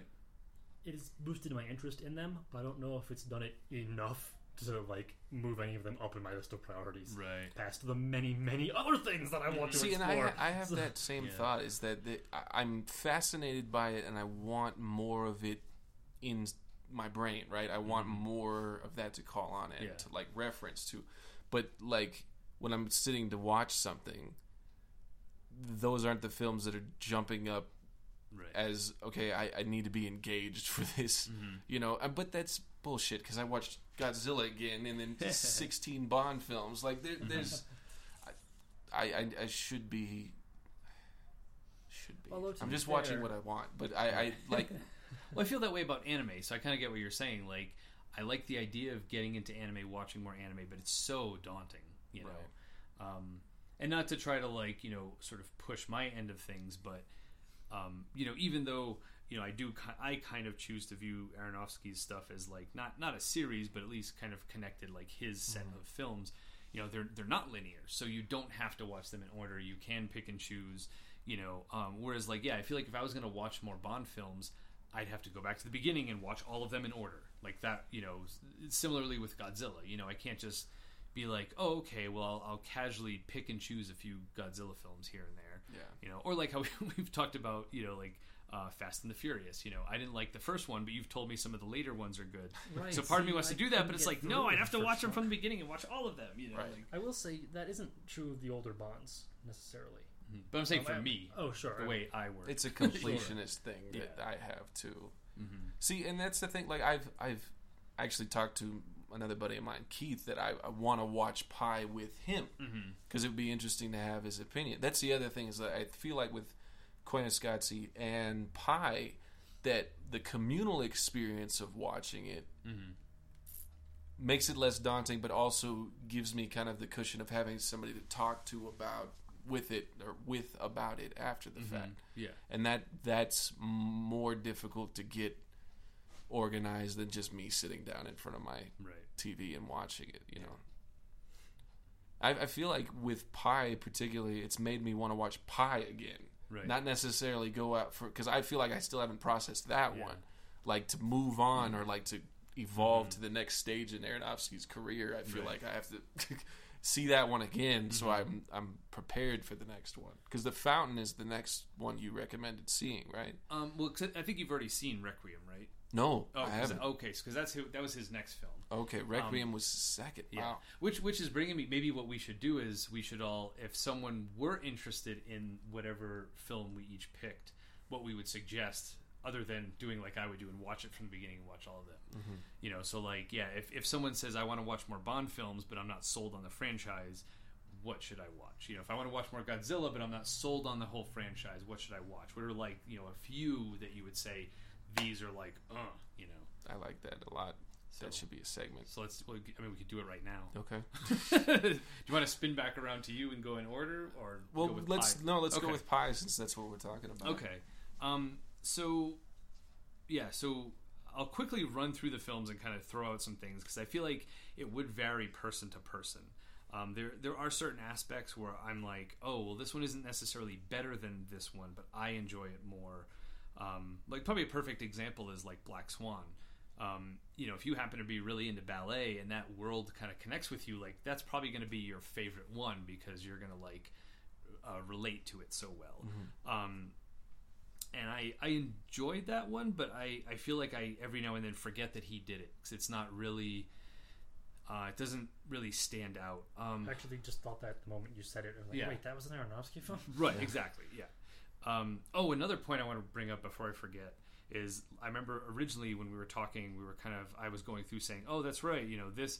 You know Noah is based on a graphic novel, and Fountain is based on a graphic novel." And I forgot to mention that Requiem for a Dream is based on a novel that someone else wrote. So, Okay. so that was another one where he he didn't write the story, but I think he might have done the screenplay. Gotcha. Um, So he's adapting it. yeah, and I, I forget what the deal is with Black Swan. If that was like a pre-existing, I mean, obviously it's based on the the ballet, but like as far as the script itself, like if that was his original idea or if it was adapted from something. Um, so Requiem is is amazing, and it's but it's it's hard. I recommended it to my friend one time, and what I told him was like, you know, you should watch Requiem for a Dream. It's an amazing film, but don't watch it if you're depressed, and don't, Don't watch, it if, you're, happy. you know, because either way, like it will just sink you to to the bottom, which is which is the point, you know. Um, but it's it's it's it's just so well done, and um, and it's interesting to see that progression from okay, here's this thing about this one guy, and then it, it it grows a little bit to sort of this, you know, okay, now it's these four people, and they all know each other. They're all kind of very closely intertwined with each other. Um, but you you get that sense that you know, like like Scott that you were talking about in Pi, that you, you're aware that they're in this bigger city, and you're constantly seeing all the other stuff around them kind of bleeding into it. Um, so so that one's definitely good, but it's super. I mean, I feel like all his films are probably heavy, so maybe that's not a good sort of warning to give. It's not really relevant. Um, I, I think his next one was, and I forget where the wrestler comes in because I think he only produced that one. So I, I've never seen. too. I've never seen it, and I, I don't think. Yeah, I don't think it's one that he actually like directed and kind of owns. I think he produced it or something. Uh, I could be wrong though. Um, but the the next one that I after Pi that I really like loved loved was The Fountain. Um, again, don't watch it if you're sad. Don't watch it if you're happy. It's it's it's really it's really dark. It's really harsh, but it's like super real. Um, also, I remember when that had come out, a bunch of people were like thought it was about time travel, and then they were like disappointed and criticized the movie. And it's like, don't criticize the movie if it's not because it's not a, about what you thought it was going to be about. Right. Like the movie did what it set out to do. The movie was near flawless, you know. Um, so that's such an engaging and like touching story, and the acting is phenomenal. And it's it deals with a relatively small cast, but the scope gets so much bigger, Okay. like both through time and space, and that's all I'll kind of say about that. Okay. Um, so you know, I don't I don't want to recommend skipping Requiem, but if you have a chance to see the Fountain, and, and again, this is the thing is you don't have to see Requiem before you see Fountain. If you get a chance to see the Fountain, like see it. Don't wait until you can see Requiem. Um, you may see again. There's definitely a progression as the scope gets bigger. Um, but because they're standalones, you're not going to like miss something. You'll benefit from watching them in a sequence, but you won't be so. It won't be such a detriment if you don't. Right. Like you'll see the growth of the director, but not it won't affect the plot Right. that you're watching. Um, yeah, um, Black Swan is fine, but I, I wouldn't be like, oh, you need to watch Black Swan. Uh, Noah was good again. Like the scope was huge for Noah, um, but it wasn't. De- yeah, definitely not one of my favorites. But I want to watch it again. I've only seen it once. I want to watch it again and really kind of see more, get more out of it. Um, and then Mother is actually like right up there with like. It, it might be too soon to say it's my favorite of his, but it's it's definitely in the running. Like it's up there with Pi and Fountain. So it's like you know I feel like he, yeah, he kind of hit these. He has these peaks and valleys. You know, like like Pi was like amazing, amazing starting point, but then like went up and you know Fountain was definitely a peak. Then I feel like kind of dipped a little bit, and Mother is back up to another peak. I'm not sure if it's a higher peak than the others, but um, yeah, it's it's it's amazing in its in its scope, in its its use of metaphor. Uh, some of it is heavy handed, which I don't think is a bad thing. Um, it works.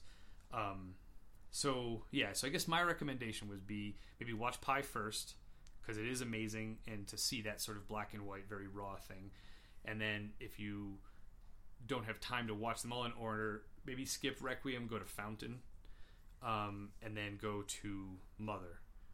Um, yeah. Cool. All right. okay, so what about so what about for Bond and Godzilla? So yeah, if, if someone was going to, if you're going to recommend, oh, you should watch Bond, and they're like, or Godzilla, like, oh, okay, well, what should I watch? You know, I think I think you and I might have some similar Bond answers in that I was gonna say I'd pluck. I'd, I'd end up with a total of like maybe five films yeah. that would cover not just the different actors, but the different moods of Bond. Yeah. Things like From Russia with Love, which Yep. is largely the real, you know, That the would be my espionage film. Right, But right. then I'd also say you need to watch Moonraker, which is the, the goofy, fun, I- like crazy tech, because Bond has covered this spectrum, Uh-huh. and there's so much good to be had in both on both sides of it that I'd be like, you need to you need to see them both. Mhm. Because maybe you just hate Bond's attempts to make serious movies, but you're gonna love the goofy, fun ones. Mhm. Maybe you just think the goofy, fun ones are dumb, but you're gonna like the more serious ones. So I'd, I'd say you'd have to run the spectrum. And uh, Moonraker and From Russia with Love, um, then maybe even Goldeneye and Die Another Day, just as Brosnan's Mm. opposite ends, and uh, maybe those four would be fine enough. I think I, I, maybe a more serious one somewhere. Mhm. I think for me, I totally agree with From Russia with Love. Hmm. I that would be my first recommendation. I would also say um, Goldfinger because that is very quintessential Bond. Mhm. We get the gadgets, we get the car, we get the girl and the the lasers. It's it's a very iconic Bond film.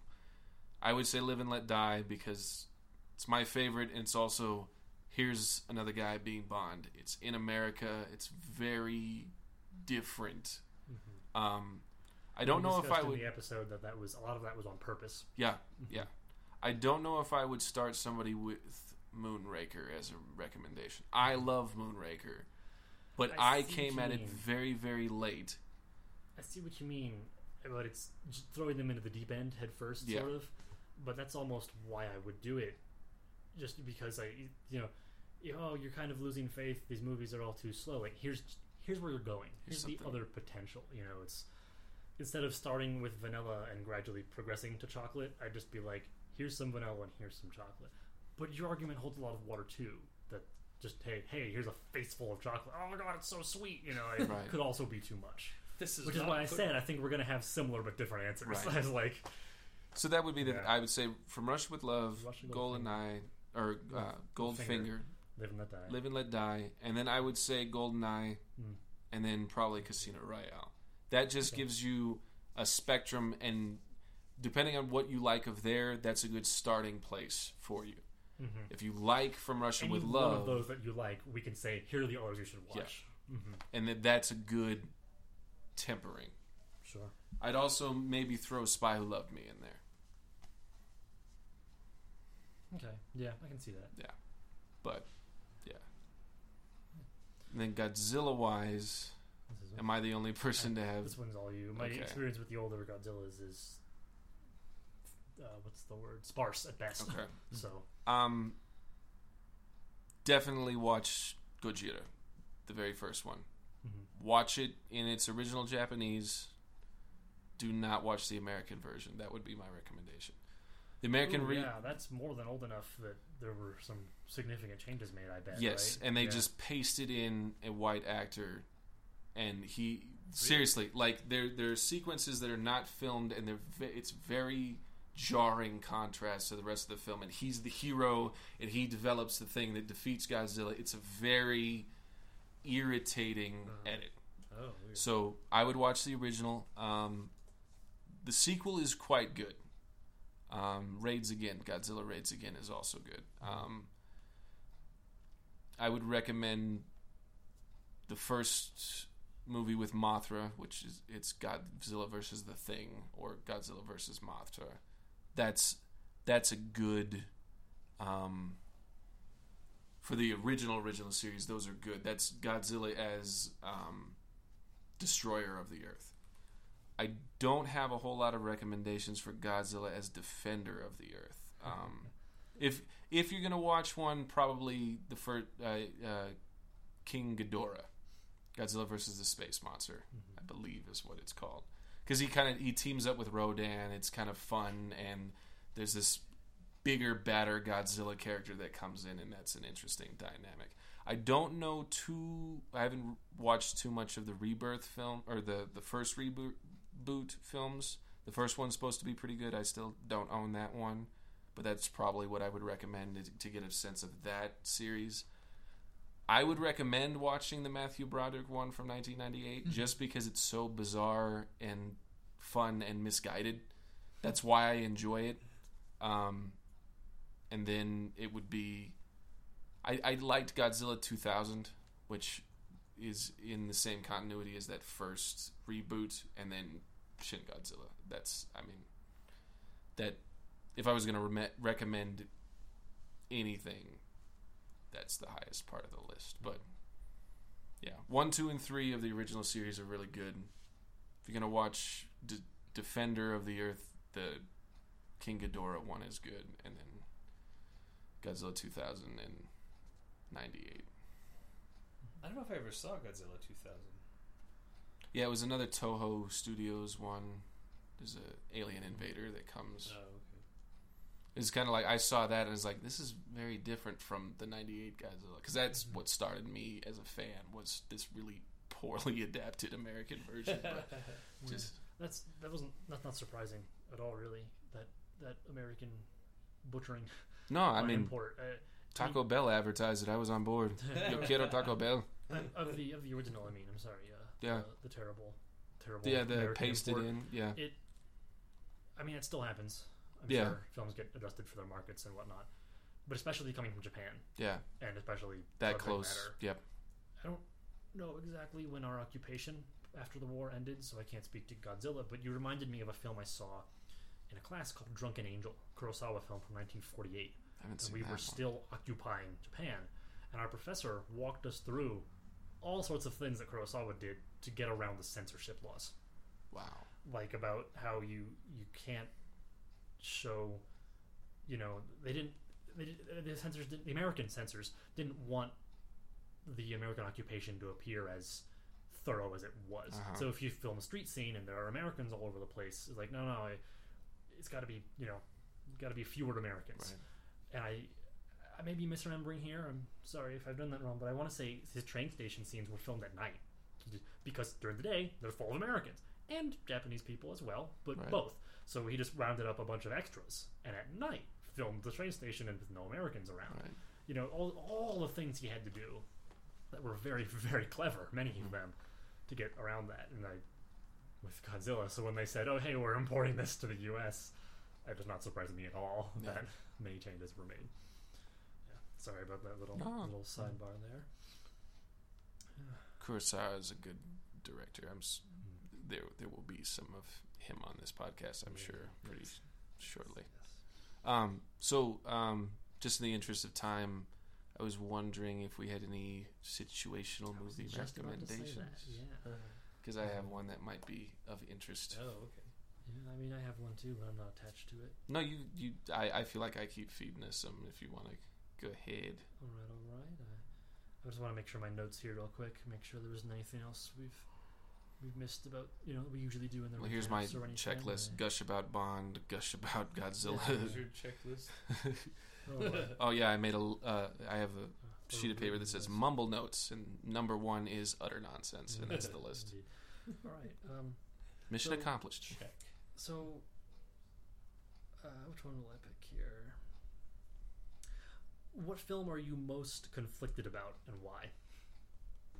Or films? I, I know it's Wow. not really a situational recommendation, so I guess I'll turn that into if you needed to go back and watch a film because you wanted to to get a better grasp on it, to try to determine if you like it, right? What film would that be? What's the one that you keep thinking about and going, I don't know, maybe I should watch it again? And you go back and you watch it again, and then you find yourself still pondering and going, "Oh, I'll watch it again. Is there is there something like that? I, I mean, I feel Um, like we talked about that with uh, Rocky Horror. Oh, okay. We- That- it's come about already. Yeah. You're you're sort of. Mm-hmm. Yeah, fair enough. I, mine we sort of danced around, but it's the Maltese Falcon. really. Yeah, I still can't decide how I feel about that movie. Um, I still it still bothers me. That's what people think of when they think noir, Right. because it's it's it's headed in that direction, but I think it's not there yet. hmm I like to say it's a proto noir. Gotcha. It's really not there yet. It really isn't. So and- when you're rewatching it, you're going back to see, okay, what are we seeing Sure. Noirish And, separate from that, I'm trying to just sort of distance it and go, do I like this film on its own? Gotcha. And even then, I can't decide because Hmm. there are things I really like, but things I really don't. Gotcha. I just I don't know. I keep going back and forth, and then I'm conflicted about, like I said, about the way it's become the poster child for noir. When I think there are much better films out there for that, much truer noir films out there for that. Um, but then on the other hand, because it's sort of noir light, it helps rope people in. Gotcha. So they'll be more willing to get their feet get their feet wet with that and jump deeper. I so it has its benefits. It's a good even- primer. I, you know, I yeah, I just I don't know why I asked about this topic because it's just going to be each of us going "Eh, eh, eh, eh," and then saying I don't know, and then we're going to go oh yeah, I Got understand, big- and that's it. Rick Sanchez uh, mumble speak going on. Uh, distorted, uh, distorted Bob Dylan.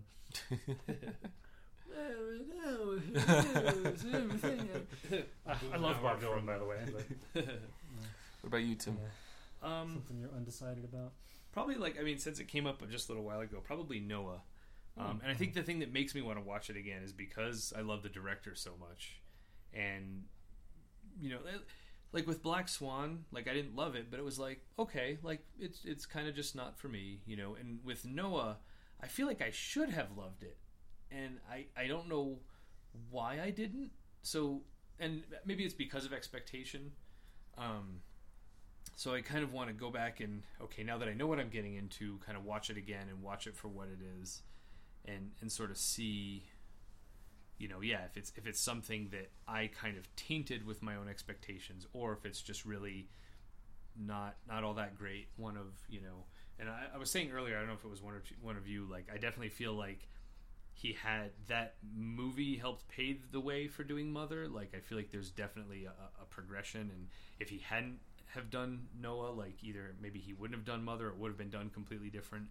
And there is a progression there, but um, It's like this big Bible epic with all this money and these A list, and like this is the idea that yeah, getting the name out there to make the the passion project. Yeah, but I mean, also, and you know, also the, the the scope of it. I feel like a lot of his other stuff, um, yeah, and, and, and it's, but yeah, because Fountain is really weird. It, the, the scope is big, but it's done in a very close, personal way. Uh, and you'll you'll probably see what I mean once you know when you see it. Um, but with with Noah, it, yeah, it was just flat out epic. Um, and I think yeah, it's probably like the only film he's done that's that big in in scope and in character and in who it's kind of involving. And then um, the scope of Mother is big, but it, it's almost more like like the Fountain, where it's it's a big scope in a metaphorical way, but it's it's done in a very claustrophobic way. Gotcha. So, um, yeah. Whereas with this one, it was just like, yeah, giant fucking rock monsters, and you know, and, and all of humanity, and the flood, you know, and it was just like, yeah, and it needed all those special effects and everything. Um, yeah, maybe that's a big part of it too. That's that's definitely his most effects heavy film that Yeah. he's done. Um, but uh, and and maybe that's part of what made it awkward is I was used to his you know him having a few effects here and there where it kind of served the purpose. Um, I feel like they were mostly mostly practical effects too, um, when possible. Whereas with that one, yeah, like I feel like you know the water and the the rock mo- it's just like yeah, it's all like mostly CGI for all this stuff, you know. Um, so maybe that was part of what did it for me. Um, also, at the, time that I watched it, and this is interesting too, because I think I talked. I think you said you saw it, right, Joel? Yeah. Like I remember being like, "Oh yeah, there's this very heavy like pro-vegetarian Right. message to it," and you were like, "I didn't get that at all."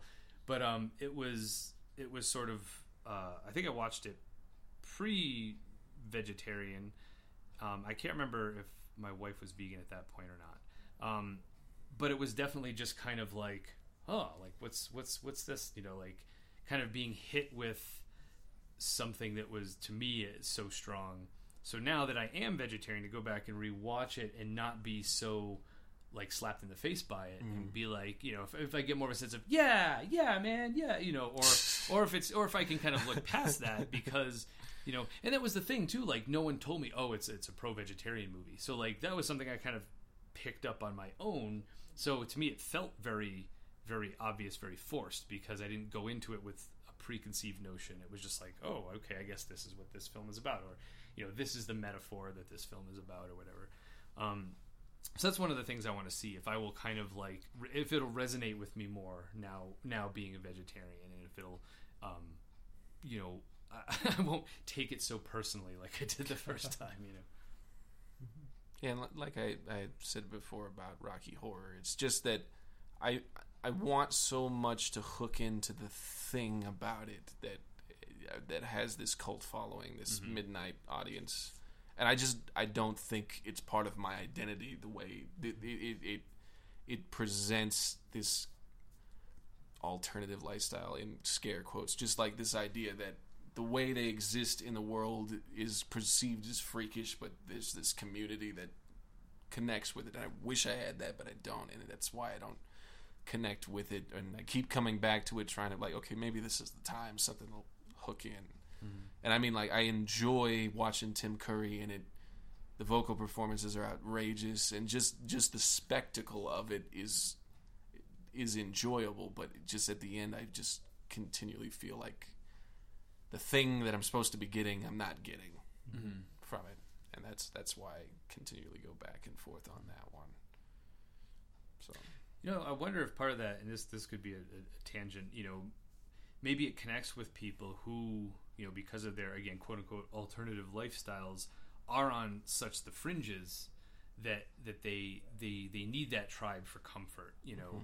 Whereas, like you know, I feel like there there are aspects of our personality that make us feel like outsiders in certain ways, but not to the point where you know the, the threat of violence against us. You know, so so I wonder if it's that that sort of sense of um, we don't have the need for that sort of a, of a group of a tribe because our life dep- you know our lives don't depend on it the way theirs d- do. And um, you know it's almost like um, you know yeah if if we were in more of a state of duress maybe you know maybe that's why either what would help us connect to that or something else. But but then again i think we have that on a more mild level you know with like oh like the nerd culture and the, you know and and this and that. So it's like okay like to the level to which we feel like outsiders is the level of uh not the level of connection but the or the level of um kind of fandom and, and expression you know like we don't we don't do the kind of dress up and do the participation part of it with the stuff that we do because we, we you know we feel like we can be ourselves out in public you know. Right. we don't need to have that sort of oh this is the one time a, a year or a month i get to actually be myself you know. And um you know and and you know that's because I've asked myself that thing with a lot of stuff too like yeah I, I wish i could be more into this participation about stuff and really connect with with all this really cool stuff. And it's like you know and then i kind of look back and say well i don't i don't really need it. You know i get to see my friends every day kind of casually and you know to some degree yeah be myself like sure i can't you know walk around swearing while i'm at work well i can i can walk around swearing while i'm at work let's be honest.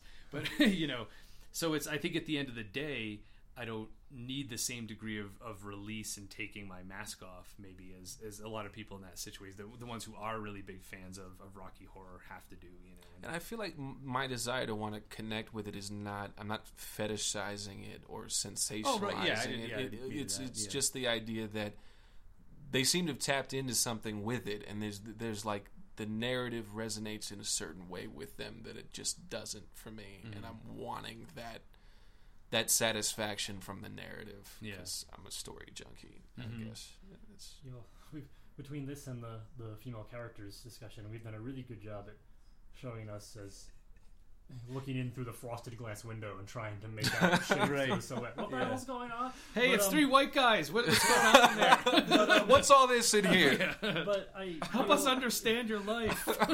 y'all made something click for me with the Falcon that I I have a lot of trouble with that film just watching it and deciding on it. With other films, I don't, it doesn't matter whether they're popular or hated or what parts people liked or didn't. I don't. I just know. I, I'm going to sit down. I'm going to watch the film. I'm going to go. Okay, here's what I felt. I can't do that with the Maltese Falcon. Every time I watch it, I find myself thinking about what's been said or written and Oh, about its influence on other things and about do the parts that I also enjoy make me a, an unoriginal sheep and do the parts that I don't enjoy make me a contrarian elitist jerk and I, I just can't do it because it's so it's so very deeply ensconced in film history that I can't separate the movie from the film history baggage. Hmm. I just can't do it. Yeah. Which is I did it fine with Citizen Kane. I you know, I don't know why I couldn't do it with the Maltese Falcon, but I can. Hmm. Hmm. It'll be interesting to watch both those with you, Mm. which we inevitably will do. Citizen Kane's on my movie mumble list. Cool. That should be coming up next few. Having we'll- never seen we'll it, see. so that that's Um, I don't know if I put the Falcon on there. I maybe when we do You do a masochism cycle. I'll be like, all right, fine, guys, put this on. I'll Let's be in put on corner. things to, to Yeah. punish No. all. No, that's not. Uh, in the spirit of movie mumble, if we did watch the Maltese Falcon, I'd watch it properly again, and I would love to hear what you guys have to say. I feel like One that might podcast help or with off, that. That would Yeah. help me for sure, one way or the other. There's another purpose of movie mumble. Tim mentioned that earlier about Mhm. the the more we get out of a film by being having having our, each other present. So Right. Also, I can't remember if I brought this up. I feel like you, yeah, like you talked about that thing with Rocky Horror before. Did I tell you? Did, have, I, have I talked about before when I went to the Buffy sing along for the music Yes, episode? you Okay, did, so I, won't, I won't rehash that whole thing, but, um, um, but yeah, I think like my main point with that was just that uh, I think part of why I didn't really connect with Rocky Horror is like the the just the thing itself wasn't something that was already interesting to me, but I was already into Buffy. So the fact that we could do, you know, it's it's almost like if someone did like a, a Godzilla musical that had audience participation. Like I'm sure, boom, like you'd be right there in that in that world because it's the thing you already love. But adding the audience participation, It's funny because I actually talked to a couple friends of mine thinking about doing a Rocky Horror esque midnight showing thing for the prequel trilogy for Star Wars. nice. a way of making it fun for all of us really bitchy Star Wars fans that. Yeah. can't find any value Come up it. with a bunch of audience participation. Just things to Yeah. yell at like Yeah. Anakin when he's talking about sand. Mm-hmm. Just like no, but every, yeah, every time sand is on screen, someone yells either the word coarse or irritating or gets everywhere. Yeah. it gets everywhere. Uh, It gets everywhere. well, plus I feel like by now there are so many memes. Have you ever Star heard the tragedy of Darth? Yeah, Like, is that? Oh. we we have a, a Facebook message group that we just send Rick and Morty memes back and forth, and then every so often it'll be the Plagueis the Wise. It's branching out for sure. One of the ones I want, I would want to yell out is that one uh, where Anakin and Padme are eating, and he's like cutting up a pear, and the meme is like you know, when you're pretending your food is younglings. Aw. Alright. And now we've turned into prequel memes. All right. I think that's there- it's time to shut down the Yeah. podcast. I ruined everything. It's broke. Is there anything else y'all are dying to get out before we conclude? Nah, I'm, I'm excited, That's it. for the next cycle. Now I know Yeah. you announced it at the end of Pi. Said this are these are you know bonuses and you can skip over them, but because this is in order, you're picking next goal. Yes, What is it sir. we're watching on our uh, episode seven. The Ooh, seven. yes, should have done the Bond one for 007 Oh. episode, but I mean, you Wasted. could always change it. we uh, we have it. Yeah, we could just release it differently. Uh, Um, no, um, it's uh, the Life Aquatic with Steve Zissou, uh, Wes Anderson film uh, starring Bill Murray. I'm quite excited to show you guys it because it's going to be a very different kind of pick from what I've done previously. yeah. But I will still end up talking about having seen most, if not all, of his other films and that Quirk universe. All right. So. Put that on my list here. Because I didn't write that in last time, apparently. Whoops. Gotcha. All right.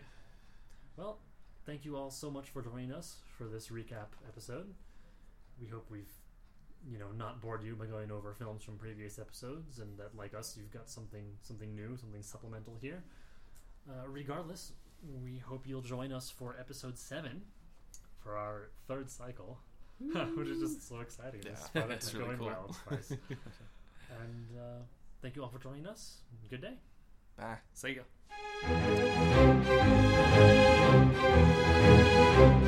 Thank